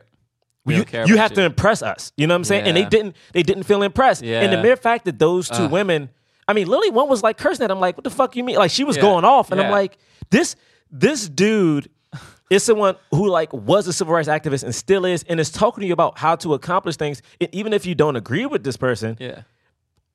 you don't Have curse at this man. Yeah, Yeah, you like you have don't respect for like, him. But it also shows like I've been I've been at, at schools where I've seen other people give speeches, and I've seen younger people like high schoolers, not necessarily adults, but I've seen high schoolers question everything about. And I don't mean question where like you're generally asking questions about the field. They're questioning that person's like validity. Right. It's like why why should I listen why to you? Why do you get to? Yeah. Yeah. Who are Who you? are you talking to me? Yeah. You know, I and the thing is, I always the thing is like, I mean, I know stuff. I've earned this. I'm like, you have, you've done a little bit here and there. You maybe you've done like some cyber protesting. What have you done? And like March, but you ain't do like you ain't you haven't. This is my thing, and I and I think this is key. Again, like a lot you of people post know, it on Twitter is not the same. and the thing is, I love when people march nowadays. I think it's very important. But I do think how we march nowadays are different from how my parents marched. When my parents marched, they like my stepdad was arrested. Mm-hmm. Like he did have hoses. If I'm watching like at the, if I'm marching at the women's march, and I'm walking, I mean marching for like Black Lives Matter here in New York, I know there's a chance I may get arrested, but also know I'm pretty But fine. Not really. Yeah, I'm, I, I'm, no, you I'm have fine. to be throwing things at, at Ex- police cars. Exactly. And the fact that we weigh, and I feel like some people weigh that, what came before us, is totally different. Right. Like people died when they protested, bro. Dude, I went to the women's march was a great and amazing. The thing that struck me about the women's march was how happy it was. Like that was Oh, it- music was- yeah, I know. Like please, I went to. It was a party. Like Yeah, yeah. and- which is great. I love that. I love that we we were able to have that and still like protest and all this stuff. But like it, you know, it's not like people going down south and like Mm-hmm. you know after you get off. And, and and start to walk away and try to walk back to your hotel, you might get jumped and killed. Yeah.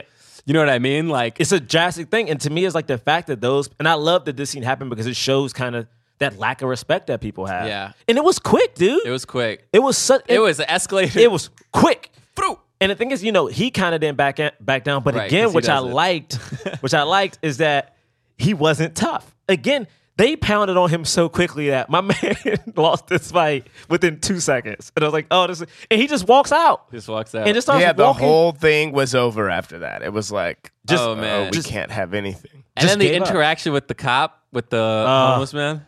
Bruh, that and the thing is that like so he's walking, he's walking, um Carmen's character like catches up to him as he's walking, and they see a body like just like on top of the bridge, out. just sprawled out. They think he's dead. Yeah, he checks Wait. his pulse. He's like, he's dead. yeah, like quickly, like he's he's dead. Cop cop car pulls up. Uh, yeah. And also this cop interaction, this also shows how things escalate very quickly where there is a dead body and he's like, he doesn't have a lawyer. You know what, here's my card, I'm his lawyer. And she's like, I I told you not to touch him. She says, "Don't tou don't touch him. It's a crime scene. Yeah. Like don't touch him. Like you know, which you know, I It's real. understand. It's real. right? Don't touch whatever. As you, what did I just say? Take it out. And but the again, then this is and again, I understand it. I understand it. I can empathize with the police. They are Mm-hmm. They're doing their job. patrol, They're doing their job. They're patrolling a metropolitan area. They have to deal with people that are usually schizophrenic or on drugs be- because they're homeless, and that's the a lot of the people or drug dealer. You know what I mean? They're they're dealing with people who are naturally aggressive and whatever. So they have like a very firm, harsh, non um, like just like a very abrasive stance to them, no matter what. But at the same time, you wonder, you're like, are you only this are you this way with everybody? Or are you this way with people mm-hmm. of a different color? And I don't care if you're also black, because I see it oh. across Oh. the board Oh, yeah. with police. I like I've dealt with it myself. I'm like literally some literally a cop came onto the subway once. I was like, I had uh I was on uh just I had my feet up on like the thing. An empty car, like not you know, there's like seven people on this car. Yeah. So it's not like I'm like putting my feet up or you know. Yeah, you know. But yeah, I have my feet up, you know, on those two seaters like Mm-hmm. so literally the cop um, like as he he gets onto the car immediately comes up to me and goes, "Get your feet off the chair." And I was like, why are you it took like everything in my body to not scream back at him Uh, because it was Yeah. completely unnecessary. Yeah, it didn't need to be met with that No, level it was like- energy and aggression. Absolutely not. It's like I'm gonna put you in my place. I've dealt like every time I've dealt with police, they came to my uh, um, dorm room once uh, because I guess some idiot threw something out the window and like they they like saw it. They guessed the where the dorm room was, right? Like Oh, it wasn't no. mine. oh no. But the cops bang on like I just they bang on the door, bang on the door. I go up to the door. I'm like, I just see two New York Oh, police no. officers, and they're like, "What you throw out that window?" I was like, "What?" oh no. Oh no. They were so aggressive, and then they finally, and then when they when they like, I guess believed me that it wasn't me, they just left. They didn't That's happened to me before, apologize. yeah. They didn't say I'm sorry. It's just about you know what I mean. I was just like, "This is how you guys act." Yeah, I, it, it's, Yeah. it's interesting. You know, like I always talk about, like when I got stopped in first the first time, like there was a bunch of white dudes fighting literally within steps of me. Right. So I'm like, oh, cool, you're. I mean, you're going to them next. 'Cause they're- I mean, they were play fighting Right. maybe, but I'm like, these are big dudes, big white dudes, like going ham, nothing. So they stopped in first me and my friend, yeah, and said nothing. Like there wasn't no sorry for the mistake. Uh, have a good night. It was just all right. Y'all can go now. Yeah. Oh no, sorry. Yeah, it was. What did he say? Oh yeah, you can go head on now. And I was like, wow. You know, and I'm not, and again, not to say every cop is like that, but the situation is what this prime example of is like these are two lawyers who were trying to do the right thing, and it escalated so quick, so quick because no one took the time. Even uh, he was very aggressive, but like he was so uncompromising that it's like, all right, cool. If I can't give it to him, the the the, the cop should have been like, Yeah. all right, just give me the. Just he wasn't me the card." aggressive at first. At first, he was like, he was like, I just put my card in there because his body is going to go to the morgue. Yeah. You know, nobody's going to identify him. I want him to have a proper burial. I want to pay for his burial. They didn't respond to him at all. They just were like, you better do as we say. Yeah. It's like this very like, we're an authority. You have no authority. Humble yourself before me. Yeah. It's it's In a way that you're like, who are you? Are and you why? Are you a like? Are you a slave master? Like, what's happening right now? why is it so aggressive? Why does it? Why do you have to humiliate me to get like to get to achieve your objective? It's like this weird like, Mm. no, you must be humiliated first and understand that you have no power, and then I can talk to you. Yeah. And Anyway. even if you're wrong, but no, but even after the scene, like they have this moment where she's like, "Yo, that was so beautiful." Like a lot of people wouldn't do that. So now we have the first hint of his purity, if you will. Right. You know what I'm saying? You have to Or first hint. especially of her like being super inspired Yeah. by him. Yeah. And I- yeah, that's the first hand of like her being on board or noticing noticing that light in him. Yeah, the only thing I thought was weird about this movie, um, and it, it happens in this scene for the first Yeah. time, is I kind of liked it better when she was just inspired by him and not attracted to him. Because Mm-hmm. Right. at this moment, she takes a phone call and clearly it's supposed to be like whoever she's dating, right? yeah. Oh, really? Oh, I didn't. What, know. what it was like? I thought it was just the people. oh, was it? yeah. It was just like the, Oh, okay. the meeting that they left. I mean, that's a is Uh, she attracted to him? Is that a But don't they go on a like is that part of the movie? it was so hard to because it seemed like when she called him and said and said do you want to grab dinner uh, and he took that as like she was asking him out on a date which is why he stuttered and then she kind of smiled like it's charming that he was yeah. nervous so i feel like it was a date And it it didn't even- feel like just yeah. like a colleague thing Yeah, it felt they weren't working together And you would have been like, let's go to a bar. I don't know, but yeah, it felt like know, a it felt date. like a date and then i mean then she I don't he- know. I'm frustrated if it was a date. Like if Okay. if if if the it, like in my mind he looked at it as a date, but she never did. Is you know what I mean? You mean so when at the end when he Yeah, at the kisses her, end, yeah, at the when end. he kisses her, yeah, and she- even at the end when he kisses her, she's like, she's that's like, like, that's him. Yeah, yeah. Well, not she's not like what she's like. She's already like what because he's acting so weird. And then that's another weird for me. That's another weird thing on top of how weird he's been acting. I don't know, man. I feel like they were attracted. I feel like we were supposed to think at some point she was attracted to him. I do think we're I don't to like. think that. I don't like this. I don't like this at all. I yeah, just that part I don't that, necessarily 'cause- like, but I do think she was supposed to be attracted to him. I to think him. she was. But anyway, so after that scene, I think now now is when he goes the Colin, right? Like he goes to get the job with Colin. Yeah, he get he he ex- yes he accepts it, um, but he accepts it like uh, I'm gonna do things my way or whatever, and then like you know with the idea that he's not he needs money, but he's not he's still not gonna be uncompromising. Yeah. and so we see that in a couple of ways. We see him. Uh, like talk back to two dudes Oh, yeah. who are making a joke. What were they even? Or making a joke about sexual assault in some way. Yeah, it was something weird, and I it didn't was understand the joke though. Well, it seemed like they were making a joke about the law up, like the law around it, or something like that. And like, Did you understand the joke, James? No, I I like even missed. I even missed sort of the setup of it. So then when he when he says the cockroach thing, I was like, what?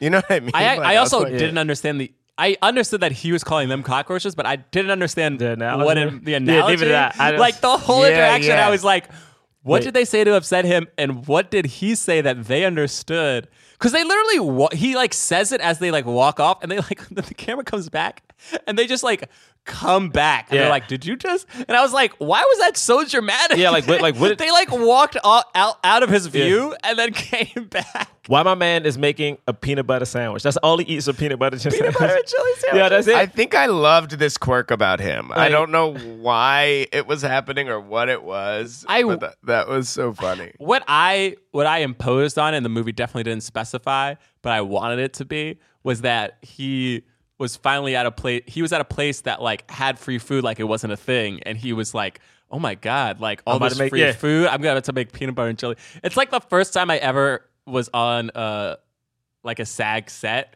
and Uh, like the had? Mm. crafty and like there's so much crafty, but people who are on it all the time, like they like snack on it, but they don't like really Yeah. like when you're on it the first time and you're like a poor Oh, actor, and you're like, oh my god, how is not everyone? How's everyone not freaking out about this? Especially There's peanut butter jelly. I'm about to make a peanut butter jelly sandwich. I'm about Yo. to get down. I'm about to pocket all this candy. Yo. Like, give me this, give me that. Bruh, anytime give me you go- apple, give me this banana. when lunch hits, and all of a sudden it's like, wait, wait, we got steak. Wait, we can lunch? order whatever we. want. We get, we get. th- I'm about to wait, wait. You go up to a food cart. You're like, all right, how much is this? They're like, what are you talking about? Yeah. You're like, wait, can I get this and that? And they're like, yeah. It's like, wait, this, yeah, oh, okay, cool. Let me, cool, cool. Let me get that. Let me, let me get the steak. You Yeah, know what? I'm gonna get, the, I'm gonna get the salmon too, because you know what? You gotta have steak and salmon. Oh we got God. dessert. We got cakes. uh, but I, but I did like, for instance, at this moment, I kind of want to quickly get to the case with um, how you say his name? Uh, the Yeah. guy from um, Dear White People.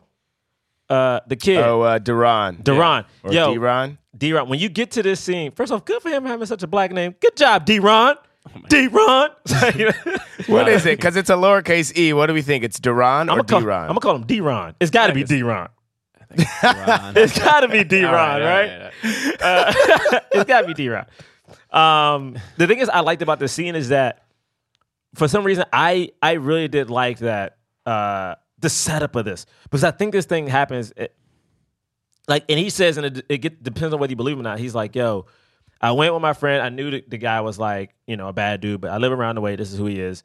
I didn't know he was going to rob the place when we went. Right. Like I didn't I didn't know anything about that. It happened. He shot the person, and I, you know, I didn't know any of it. And like John said, they're trying to give him what was it? His plea deal was what ten years? No, sorry, the good plea deal was ten years because at first he didn't even give him a plea deal. Um, he knows what to do. This hiding. The the and the other important aspect of this is the only thing the police really have, other than the fact that he was there, the real piece of evidence that they have on him is his confession. And the confession Yeah. happened. It was the- hours, The hours confession after. happened because he thought he was arrested, and they probably it was the same. This is how they got the Central Park Five to confess to a murder that they Wait, didn't commit. You mean you mean the Central Park Five, where like our current president said in a took out an ad in a in a paper Yeah, and said we should bring back the death penalty Right. because basically these black men are Yeah. are murderers. yeah, and never apologized for Okay. it. Has This never- not- sorry, I'm- sorry, I'm not even insides trying to- hurt. But wait, Sorry, but yeah. they also have though. They also have the fact that he said that he knew that Carter had a gun. That's what I'm saying. Into That's it, the which, confession. Which yeah. oh, that was a part of the confession. Yeah. Okay. But also doesn't mean like you know that doesn't mean you know the dude's gonna rob a place. Like I mean, I I I've I've been around people who carry guns before, but like that don't mean that they about to go shoot up a place. That's just honestly a part of their. But, but if you but if you know that they have a gun and then you go with them and then they shoot up a place, then you are an accessory. That's the that's the whole thing. Right. The whole thing is that like it's like you can be around somebody with a gun, that's fine. People are allowed to have guns, but like but then it's the next thing. If you know and then you're there, you know, it's guilt by association. Uh, And then was the, the interesting part after the scene is Denzel hears this plea deal and he, he he meets the mom and stuff like that. So he decides to call the prosecutor, right? Calls the prosecutor. She's like, which case is this? Because she has legit, like like John said, people like they're working. She has literally a stack of I think ten or more cases. Because of how many people our court systems put in jail. uh, Just a reminder that we have more people in jail than everybody else in the world. oh God. I think No, we we, do. have. I think we have twenty, like twenty five percent of the world's prison population resides in America, in our one country. a lot of private um, funded prisons. It's all private, and he talks about it's all privately. A lot of privately funded prisons, meaning it's a business. And as you know, with businesses, the more criminals you have, the more money you can make. And it's very easy to get people to not care about the fact that so many people are going to jail if the only people you're policing are black and Latinos and minorities in the mm. inner city. Why? Because the public already has a racist idea that they are worse than everybody else. The reality is, if people, if the police concentrated as much of their energy in suburban white America as they do in the inner city, you the crime levels would be very similar. And people would be going to jail for smoking weed in their parents' basement and having a dime and selling drugs after school and all this stuff and not just the bad kids because we know that the good kids do it too but the fact of the matter is nobody polices people like that they only do it where in the freaking projects Yeah, I mean, you also got to. They also people in general just have to like equate even the drugs. Like cocaine and crack are the same drug. right Little, as a matter of fact, one is technically cheaper and actually like right crack is cheaper it, it- it's, it's just like they're the same thing. The same thing. it's crack is actually just a wor- it's just a It's a worse it's- version it- it's, exactly. pure version of cocaine And it's like we don't even rate those two things the same. And also, again, like I keep bringing up what's happening right now. It's like when that crack epidemic happened, bruh, people were arrested, families were torn apart, not because people thought of it as like, oh man, we have to fix this health issue. It was like, nah, man, these motherfuckers out here like doing crack. But like right now, I hear nonstop, man, we gotta we gotta get more places. You know, these opioids, like it's, it's crazy. Like we gotta handle this. And again, they both are bad, but how we handle them are just different. And it's and even when he does when he calls this lawyer which i wanted to bring up when he calls this lawyer she looks yo it kills me she finds him she literally opens the folder and goes okay 10 years. If if 10 years if he tells us where the other if guy it leads is. to an arrest. Yeah. if it leads to a conviction i think. Yeah. Like they- If. it's like it has to we have to be able to convict him and then it'll be okay. 10 years. 10 years in prison. Like and the thing it's like is he's giving you the murderer. But not only that but she like he said like it's the numbers just pulled out of nowhere. Here's here's the other thing you have to realize. You know what that means? When he's like no three to five which is still prison time. Yeah and they're like no we reject your offer that means that she did not care about and the people do not care about the actual murderer going to prison do you understand No. that? yeah they don't yeah, care. no, like they don't they gotta they gotta win the case. That's all they gotta do. They gotta. Uh, this is my case. This is what I have to do. Okay. it has nothing to do with justice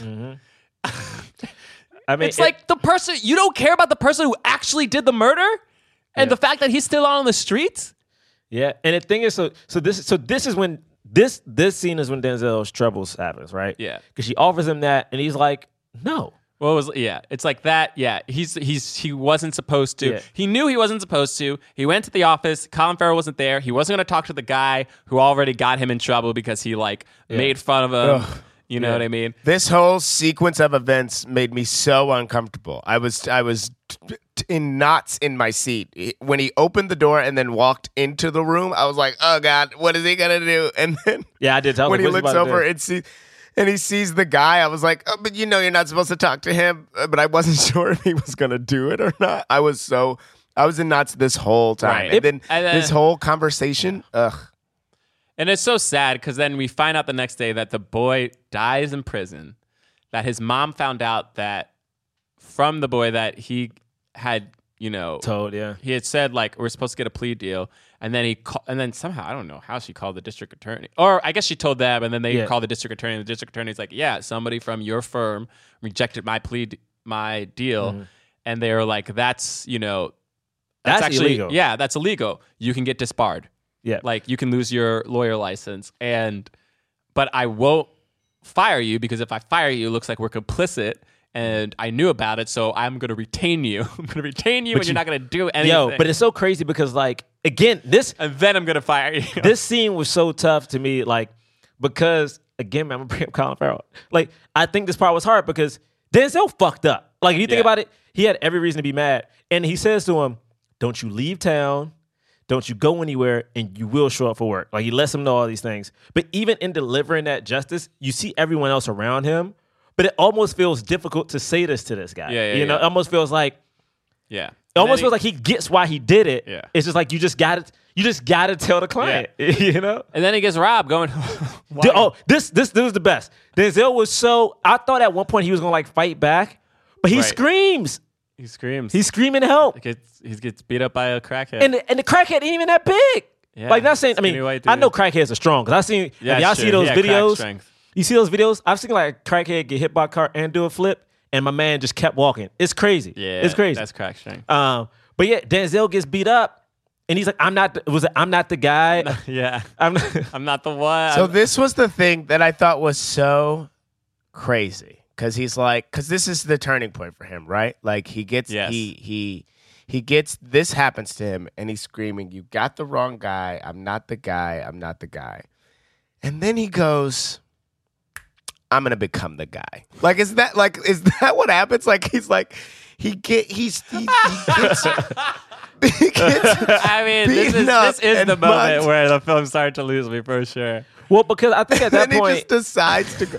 Ugh. I'm because gonna become because I think at that point, like he he has nothing to lose. At that point, he tried to do the right thing.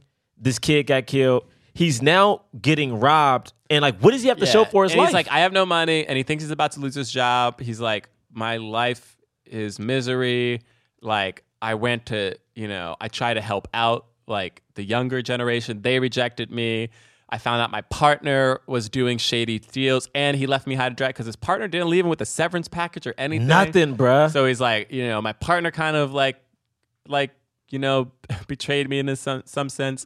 I'm about to lose this new job because everybody hates me. The system is a mess. Everything I try to do is wrong.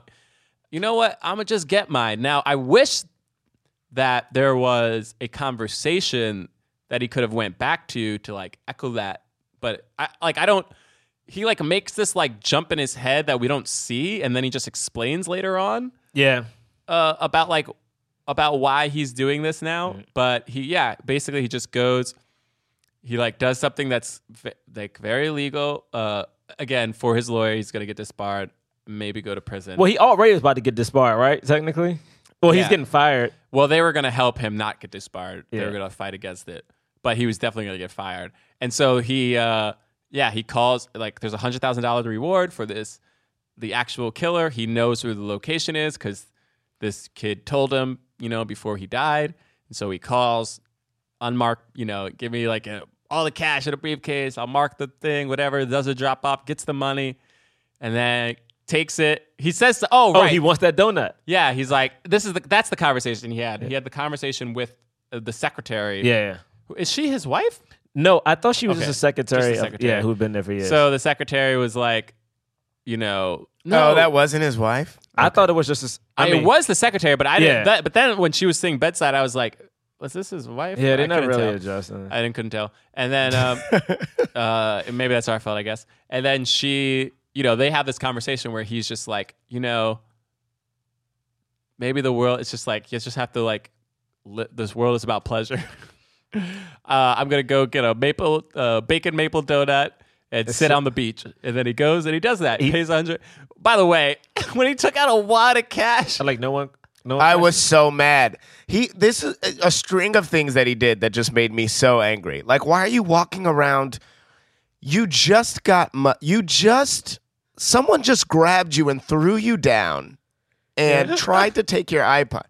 You're going to just walk around with a a bag of cat like uh Yeah, I mean he did. Well, well, I will say this: it was so interesting because I thought I thought they they milked some humor out of this because it was funny. again, like yeah, man, he got two of them right. Then he get, and he got something to wash it down with. He got like he got like some strawberry lemonade or something silly to. Wa- oh no no no! It was like uh, Pomegranate. pomegranate something. Yeah. I was like, look at my man. Cooler.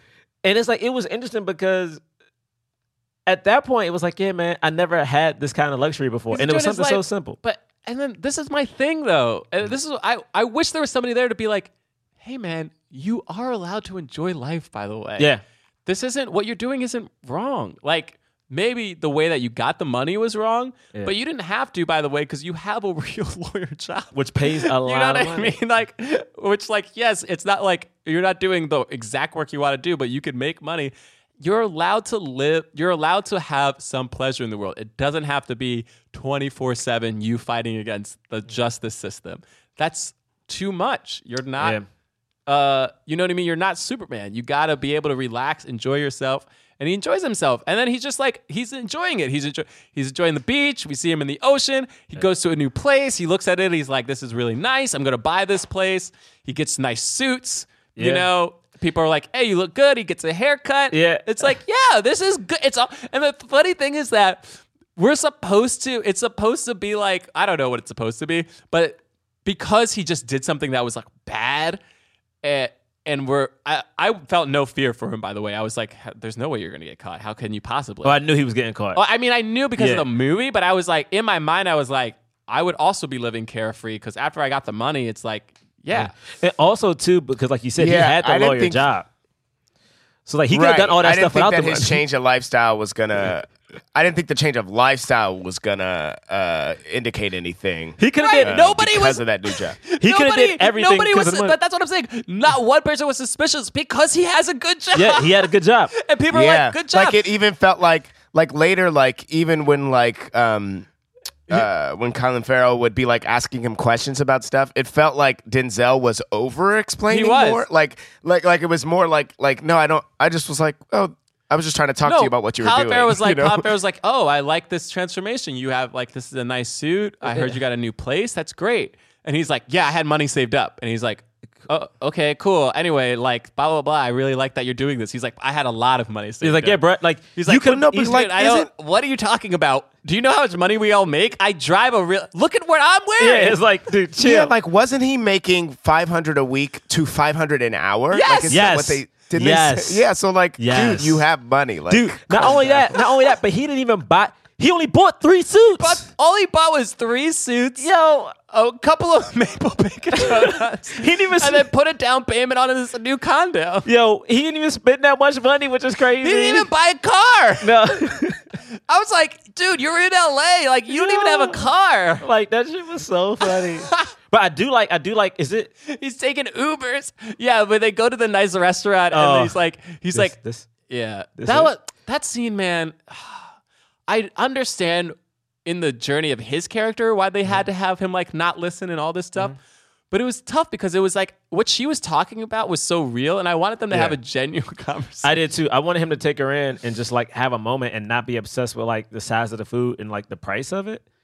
But it was so cool to see again how well she didn't know, but at that time the purity he bestowed before like affected her in just kind of the cases because it almost seemed like he was right earlier where like they were taking cases but they weren't living up to the legacy that they had before them at that uh, yeah, because firm they weren't winning. which I think is something that's like. I, I I think this movie talks about a lot, and yeah, John, I think you're right. Like they just we just needed more of it. Like I think there is something to always trying to fight the good fight. Like where does that balance end between trying to do the right thing but also have a life of your own? Right. You know, and like where like where do you compromise? Like when do you like give in? When do you like take a L that hopefully is going to give you a win, the big win later Right. on?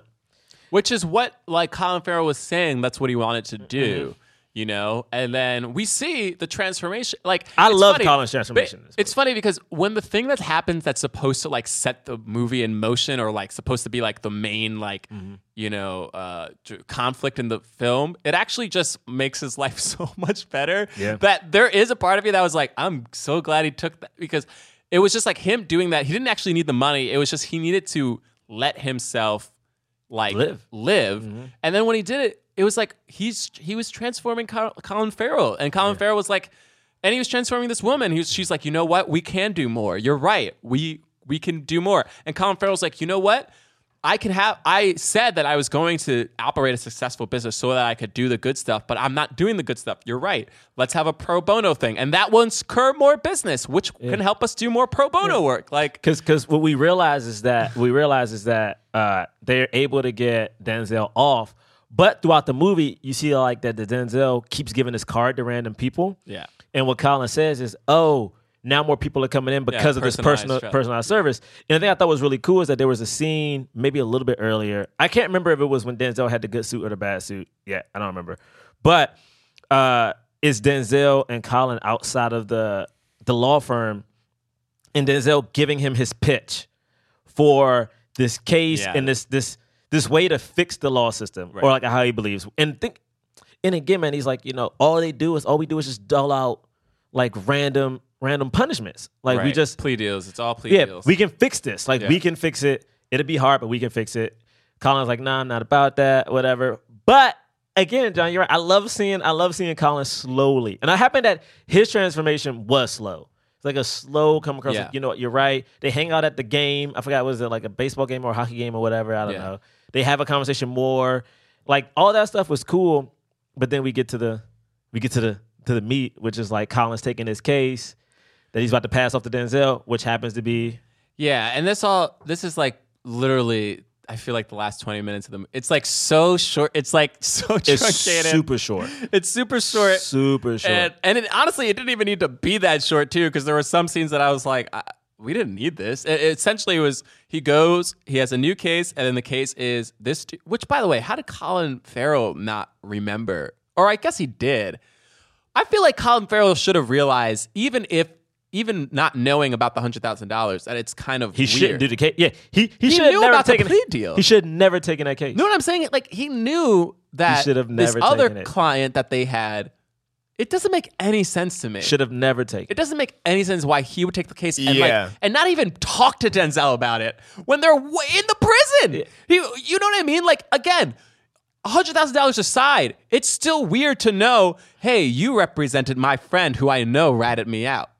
Yeah, like the whole thing was. So. But so could he not? uh, I at the time, at the time though, I was like, maybe this is a thing where like Colin Farrell is like he only sees the dollar signs or whatever, or like i think so. hasn't quite been paying that much attention, and so Maybe, now yeah. that he sees this, you know what I mean? Like it's like, oh, he sees this as like this is I'm But finally gonna up- get. Yeah. Doesn't he bring up the fact Oh, that Yeah, because he tries to bring up like you, you. He says, "Yeah, you knew the other person know in the the, other- case." yeah. I, but I do think because Oh, Colin was well, so like weird. whatever, he probably didn't know the details of the case. Right. But yeah. Yeah. you can't. You know, you you know this guy got that kid killed. Like this is the guy who got that other kid killed. and, and even if he didn't know that that was the guy who got the kid killed, he knows that like the thing that they were trying to argue for him for the kid who got killed was that he didn't do it because this dude did it. Like mm-hmm. Colin Farrell knows that this guy is guilty. Yeah. Which again, whatever. But so the dude's just like, I know you. He's he like, literally know. is- He's like, I know. He's like, I know you're the only one who Yeah, knew. you're the only one who knew. The kid knew. He told, like, I know he told you. And it's so interesting because I wanted more scenes of Denzel and that guy. Because, like, that guy honestly was really good in the scene, but also, all right, we established Denzel has a problem. We got to see, like, to me, it's like, I got to see the problem more. I got to see, like, yeah. I gotta see, you know, the first, the first, first time in court. I gotta see him preparing for it. I gotta see them two alone. I need, you know what I'm saying? I just need to see the stuff we never saw it. Literally, the guy just hired him to tell. He just was like, I just wanted you to know so that you have oh, fear yeah. before I kill you. I'm Yeah. to kill you. Just I want you to Yeah. like I want your last days to be in fear. And you're like, okay, that's evil. And then it works because then Denzel, then Israel's like just super paranoid. He gives the money back. He sa- yeah, he sends the decides money to back. give the money back. This is when he decides. Didn't to, he decide to give the money back before this or no? Yeah, he did decide. he? Oh, before Oh, did he? this. Oh, wait, did he? don't yeah, I remember. thought that that was really tragic because I because uh, I might be I might be misremembering, but I thought that he had like had already decided to do something with the money, like give the money back. I think it's when Then- like they go to the Lakers game. Maybe they they moved that scene apparently when they go to the Lakers game. But they made it earlier. They made it earlier. Oh, Yeah, it was like, and then apparently they cut like twelve minutes from this movie. Oh, really? Yeah, I feel like they might have needed to. It depends on what it is. yeah, I think they could have they could have definitely used left it. that twelve minutes in. They could have sure. used it. It wasn't that down. whatever it was. I don't even know what it was. They could have used it. They could have cut. But. I, I do like I do like so, so now just to skip down a little bit. So wait, how does Colin I'm find just- out? I'm done. I'm I'm good with the end. like how does Colin find out about the the Literally, it's in this random like this. He's in this weird paranoid phase, and he's at, and then he decides. the, and I the think he- investigator? the investigator comes in. It's like I heard a little rumor yeah, about you. Yeah, and it's like he like barely like hears him, and it's like you're like, is this real? Is this really happening or not? Like you could yeah, I thought it was a dream sequence. I couldn't I couldn't tell if if it was in time or not. yeah, because he doesn't respond to that guy. because he's writing his little. He's writing his thing, and and are we supposed? See, this is what I couldn't figure out. All those books and all those notes, was he writing it to just talk through himself? Like to? yeah, he was trying to. Yeah, he was doing his case. I thought he. I I I realized I was like either he's doing his case, which I don't like. I wish it was just that he was working on. He was finishing the like the big civil lawsuit. Well, well, I think this is the thing. I think what he realized was that, and he says, and the only reason I know this because he says it at the end when when Colin and him walk outside the bar. He realized that the only way to fix it was for him to take himself to court because he can forgive himself. And he was like, Yeah. it's the only. So that way, when it came to dulling out um, what is it called? Not not punishment, my man is thinking about. What is it like? Um, uh, the Plea bar the plea. Like yeah, when it comes to like dole it out, he can determine what he gets, Right. Which would affect like people be like, wait, what? Like so, I think he was the missing link to his own bigger project. Um, and I think he was trying to work on that case because that case would have fixed everything. It's just I have a problem with the ending. I have a huge problem with it. So like he goes, he meets me Carmen. too. He meets Carmen. Uh, Colin Farrell's there. He's just trying to talk to him. But like Gives when Carmen the bulldog. Doesn't explain what it is. nope. But then when De- like this this is the big problem I have. So like he has Which is so really annoying, by the way. I'm like, if you know you're either about to go to jail or about to die, w- explain what the freaking bulldog is. Like man, he you know he gives her her kiss. Yeah. And then they get outside the bar, right? And he's walking, um, uh, walking Colin Farrell through everything. Which I'm like, oh, this is good. This is good. You see, like Colin is now like all on board. But the moment Denzel walks across the street, uh, Colin Farrell sees A car. the car and the hitman, and he decides to like kind of like speed up a little bit, slowly walk after him. To, like, he trail. doesn't yell. Doesn't yell. He doesn't. Doesn't say, hey, hey, What, hey Bro, man, what's who, up? who you doing? hey, stop following him. Yeah. Hey, he's got a gun. He doesn't None- draw none of that. any attention. No attention. And also randomly, Roman just turns down an alley. They're in the most. They're in literally the busiest LA intersection. I've Yeah, ever no, seen. it's like open. It's Like- like, it's it's, like- like, out. It's Why- completely. It's like there are so many cars and so many people, and when he turns the corner, nobody's there. Like what? But why? Would, my thing is, why would he go down the alley? But what? But it wasn't. He's supposed a- to be walking. It was to, an alley, by the way, right? he's supposed to be walking, to, the, police station. Like, why is he going down an alley? Like what? My, was it an alley? I thought it was still I open. I didn't think it was a dark, secluded place. I think it's just to a me, street, but there's nobody around. I just thought they kept doing close-ups of Denzel, so it was hard to tell what was happening. Well, no, the reason him. I say in it my was- mind, No, go ahead. well, just in my mind, it was it was also still an open public place. No, man, to I thought it was an alley because the moment like Colin Farrell runs around that corner, it looks like It looks empty. it looks empty, and it's like where? I don't think it's. Where I don't think it is an alley. I think it's a street, and it doesn't make any sense why it's completely empty. I was like, because what the there are hell? so many people. Uh, there were so many people where they were no to one the point that. Colin Farrell was like, you know, dodging people to try to get around the corner. You hear a gunshot, and he- no one. By the way, he he hears a gunshot. He comes around the corner. The killer's completely gone. Where, By the way, he never went. He like didn't. He he suspected something was happening. Didn't get the license plate of the car. Like, didn't start calling the cops on his cell phone. Nothing. I was just like, what? This was. It was so weird. That ending was very weird. it was weird and strange and not unnecessary. Uh, it didn't. I didn't feel. I didn't even. Did you feel sad? I didn't feel sad because I was just like? I, it was so bizarre that it didn't. Yeah, I felt like you need to. It didn't even hit me. You need to kill him. Like, or, You didn't need to kill or, him. Or if you're gonna do it, sh- show Denzel confront the. I don't know. have It a just- reason for it to be.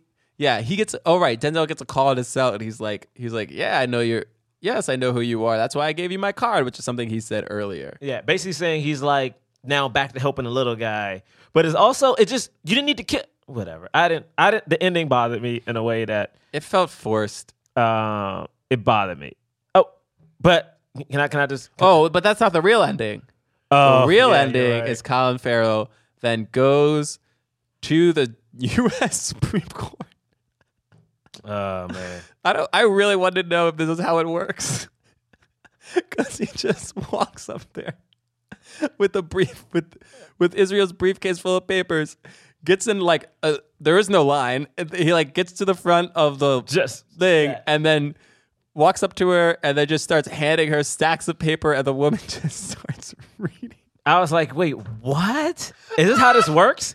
Is that how law? Is that how? She literally just pay. just starts reading it, and then the camera slowly zooms out, and the credits come up, I was like, and it's just her reading it, and I'm like, are we supposed to be impressed by yeah, this bro. I didn't. I didn't. My thing is, I didn't even know. Is that how it works? Do It people was- just read right then and there?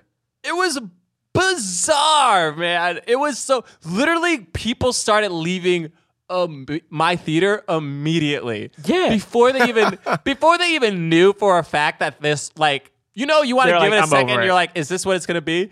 Yo, people were just like leaving. Like they didn't care. They were like, what is this? I don't, I'm over it. This is done. Yo, it, I it- left too. I didn't. I didn't. I didn't stay until I stayed. I don't know. I stayed. I, was listened like, to the whole song. I st- I I only listened to the whole song. I did It it. I panned let he, Colin Farrell was still on the screen when I left. I Really? was like, yes. I was like, I don't need. I was, Hey, I was like, I do not need. Is this what it's about to be for the next two minutes? I don't need to see this. Yo. What are you doing? Yo, you deleted it? Oh, that's so funny. You're like, hey, Did you know any- what? I'm out of here. I'm hey, out wait. of here. Did anything help it happen? no, no. I, I would say this. Like, I only stayed because I couldn't get out because the theater was like so packed. Yo, Um, they're reading it. That's so sad. All right, okay. I just want I just want to say All right. to Hollywood real quick. Um, I just want to say, uh, I want to use this movie as an example because this movie, in all honesty, I understand it was about a civil rights like activist, but you know they had white people save jazz in movies before. So I'm happy that someone allowed Yeah. Denzel to play against type. But Yeah. also, what I want to show is that hey, this shows that you know people of color have range.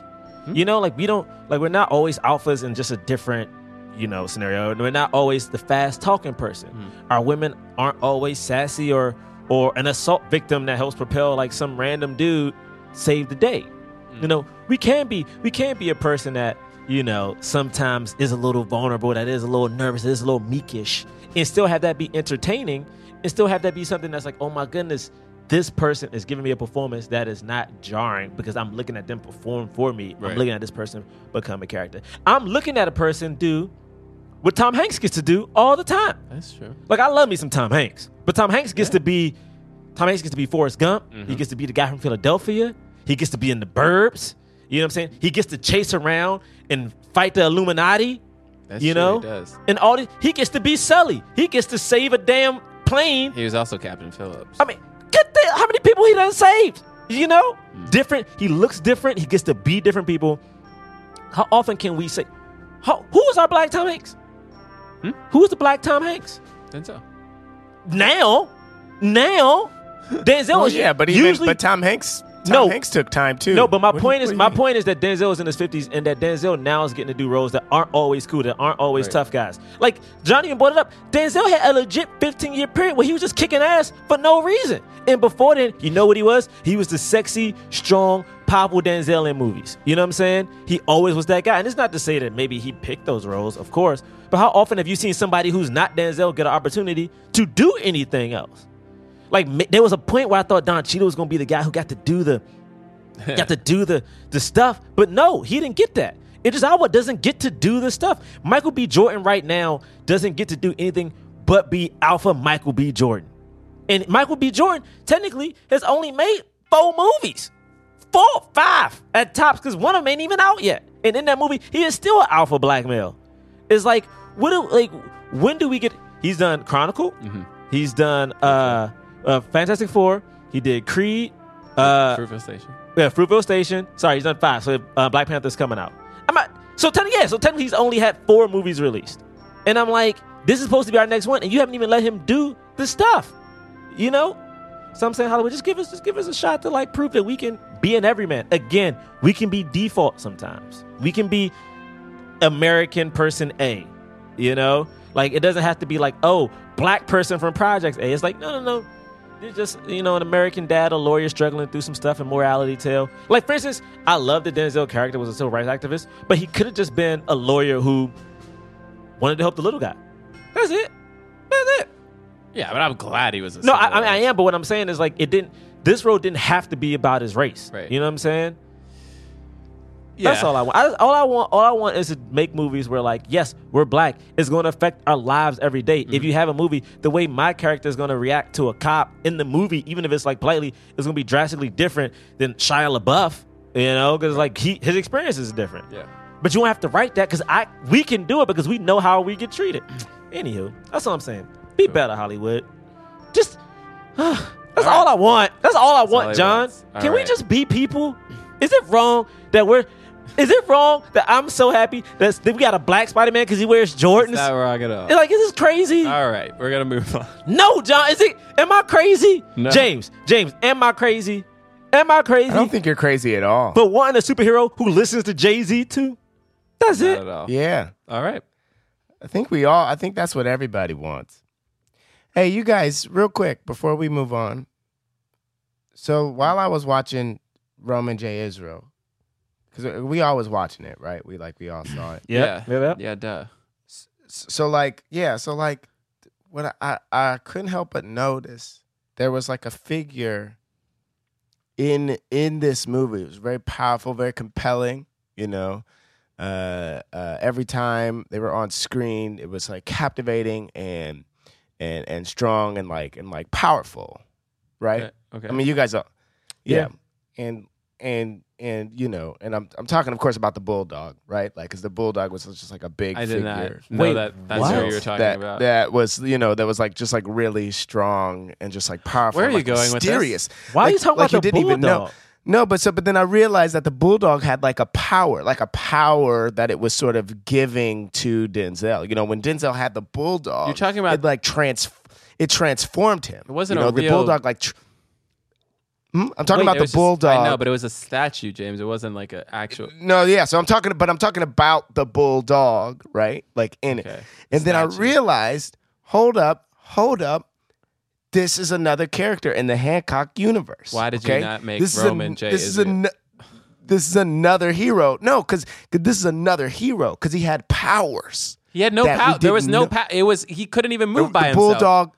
The bulldog had power. Like it's like it's like when when the- when when you we- have the bulldog, it Can- like makes you powerful. And then I realized Can- this is the this is the the next character in the Hancock Justice League, right? Uh, so we got this has got Hancock. to stop. This has got to who's the. Superman of the group. Why would you even say Justice? League? No And one then we likes got Justice Lonnie, League. We got we got Lonnie from Almost Christmas because he can take bullets. Bullets bounce not, off. of why him, not say right? Avengers? Then we got Lonnie. De La Cruz. Then we got De La What? Cruz The from Coco because he can fly, and then music is his power. You know, music is his. Did De La superpower, Cruz ever right? fly? Didn't he fall to his He can death? fly, the yeah, he- villain. He, could fly. Did he Then fall to his death? Flor, We have Flor. We have we have Flor. Okay. Because she from Spanglish, because she's compel, you know, she I don't like compels this people bit. to stare at her. Lord. She distracts people, you know, like and then and then now we have the bulldog, bulldog now, from now you Israel. now you added a statue. The bulldog Okay. is there, you know, because he's like strong. It's time for the cause. mysterious. Oh, Yeah.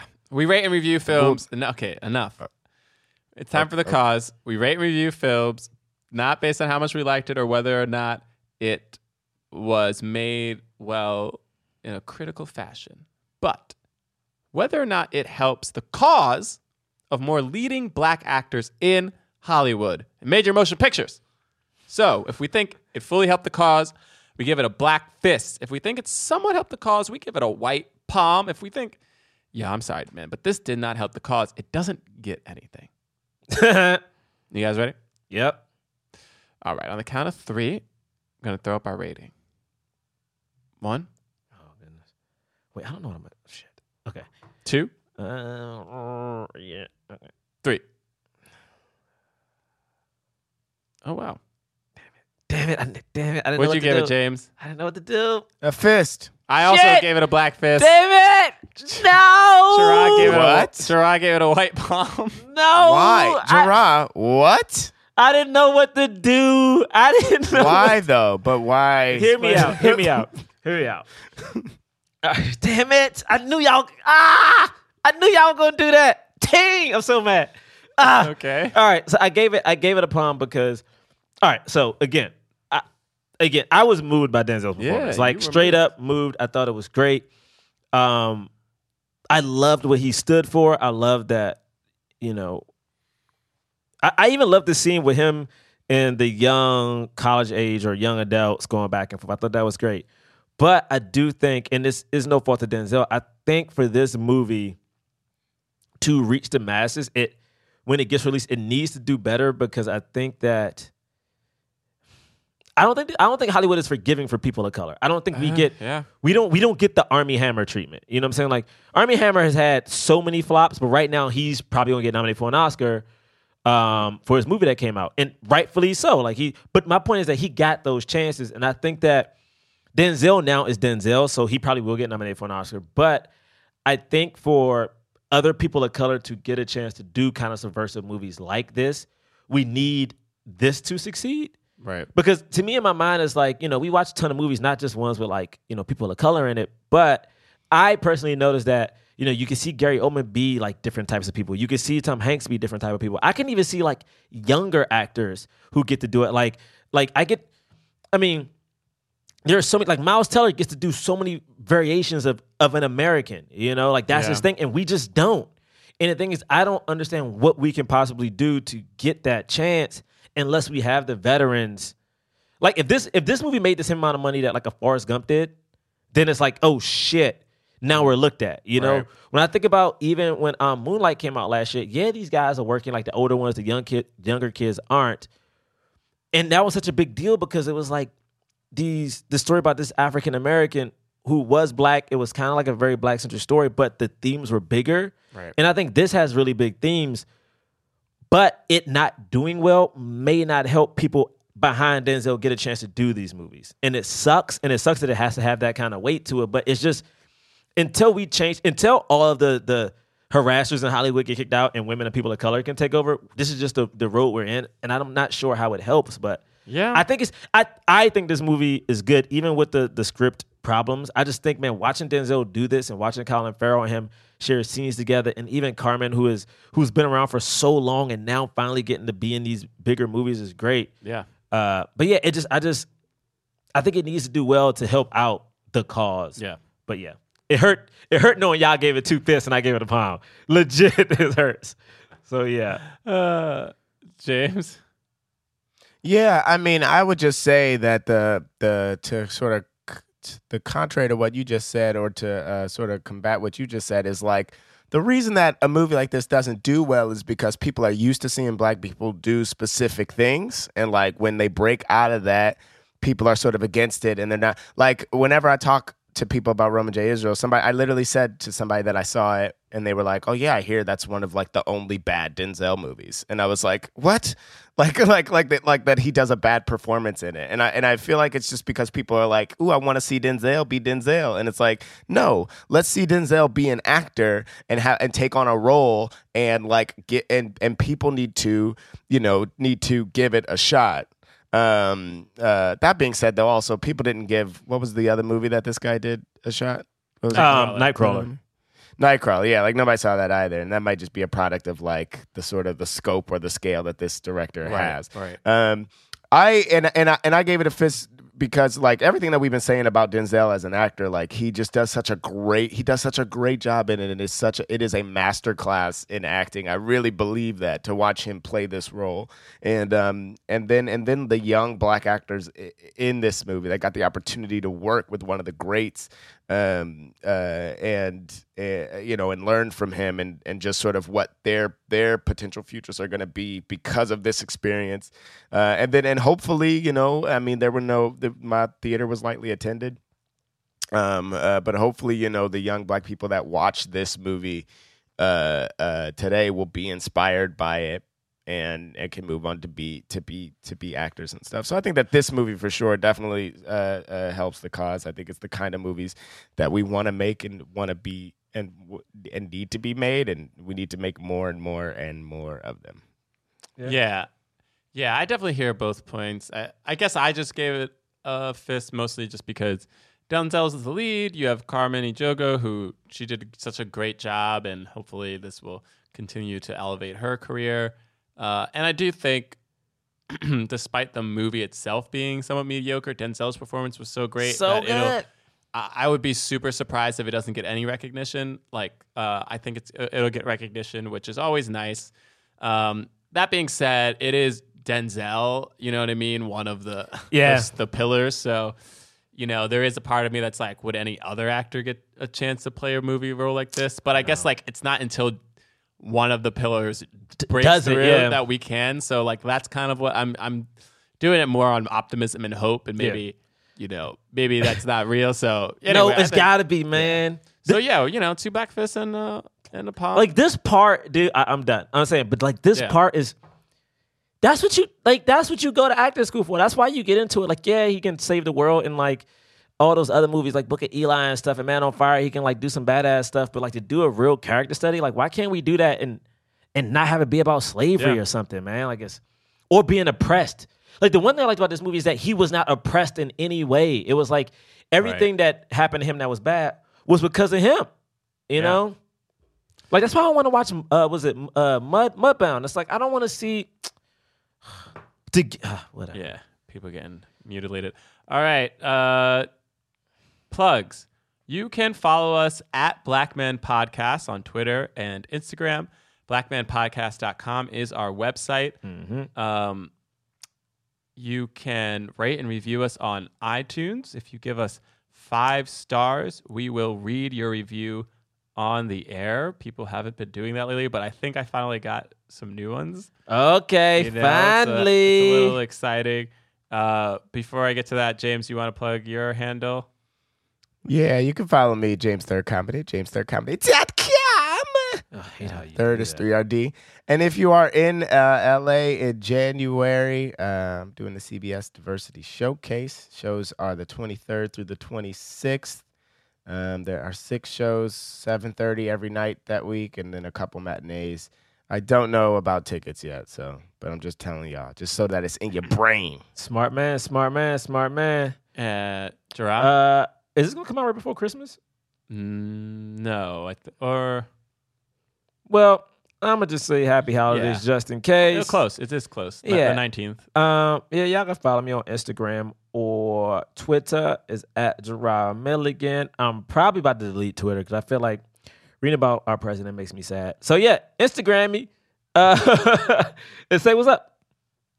All right, and you can follow me at John Braylock, Twitter and Instagram, johnbraylock.com. All right, here we go. You guys ready? Yeah. This one, first one is from a brown man in L.A. Oh my goodness. Starts off, dear Hollywood. yes. Being a person of color in the industry and having moved out here to try to help make films with diverse voices, this podcast is refreshing as it provides a different POV for films with or about diversity. Their take on recent blockbusters and the lack of color was both hilarious, but also very so much, uh, very much so the ugly truth. How do you make a film about California with only five other people of color in it? Why does The Rock's daughter have blue eyes but really light skin? Yo, preach, brother. Was Tessa Thompson not available? These are the questions these three gentlemen ask or get you to wonder about, in addition to their guests. Love that they did Coco recently, and I look forward to Tuesdays to be able to listen to their hot take on what Hollywood is doing to spread the love or where they could be doing better. P.S. I'm going to go look for James at the Grove. Yes. Yes, Yes. I'm there, man. I'm there. Maybe buy him a Sprinkles cupcake so he can cheer up. yes. Whoever this is making me so happy.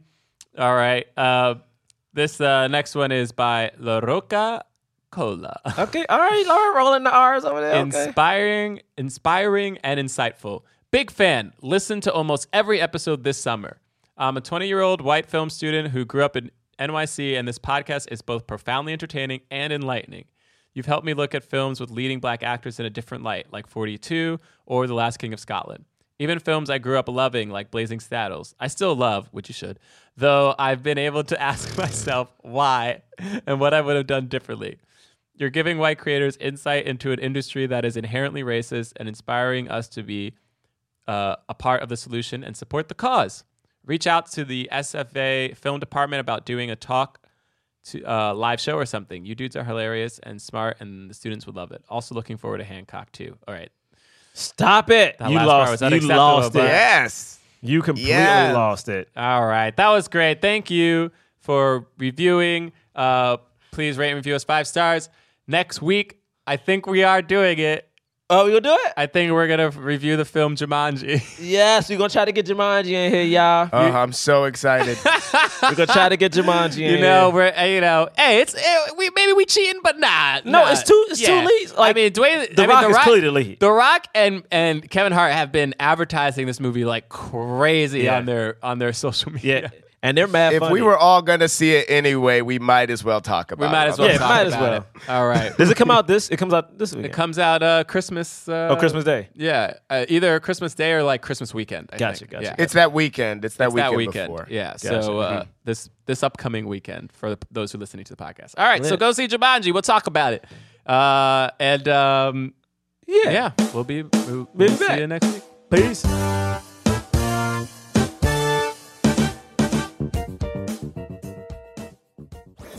That was a headgum podcast.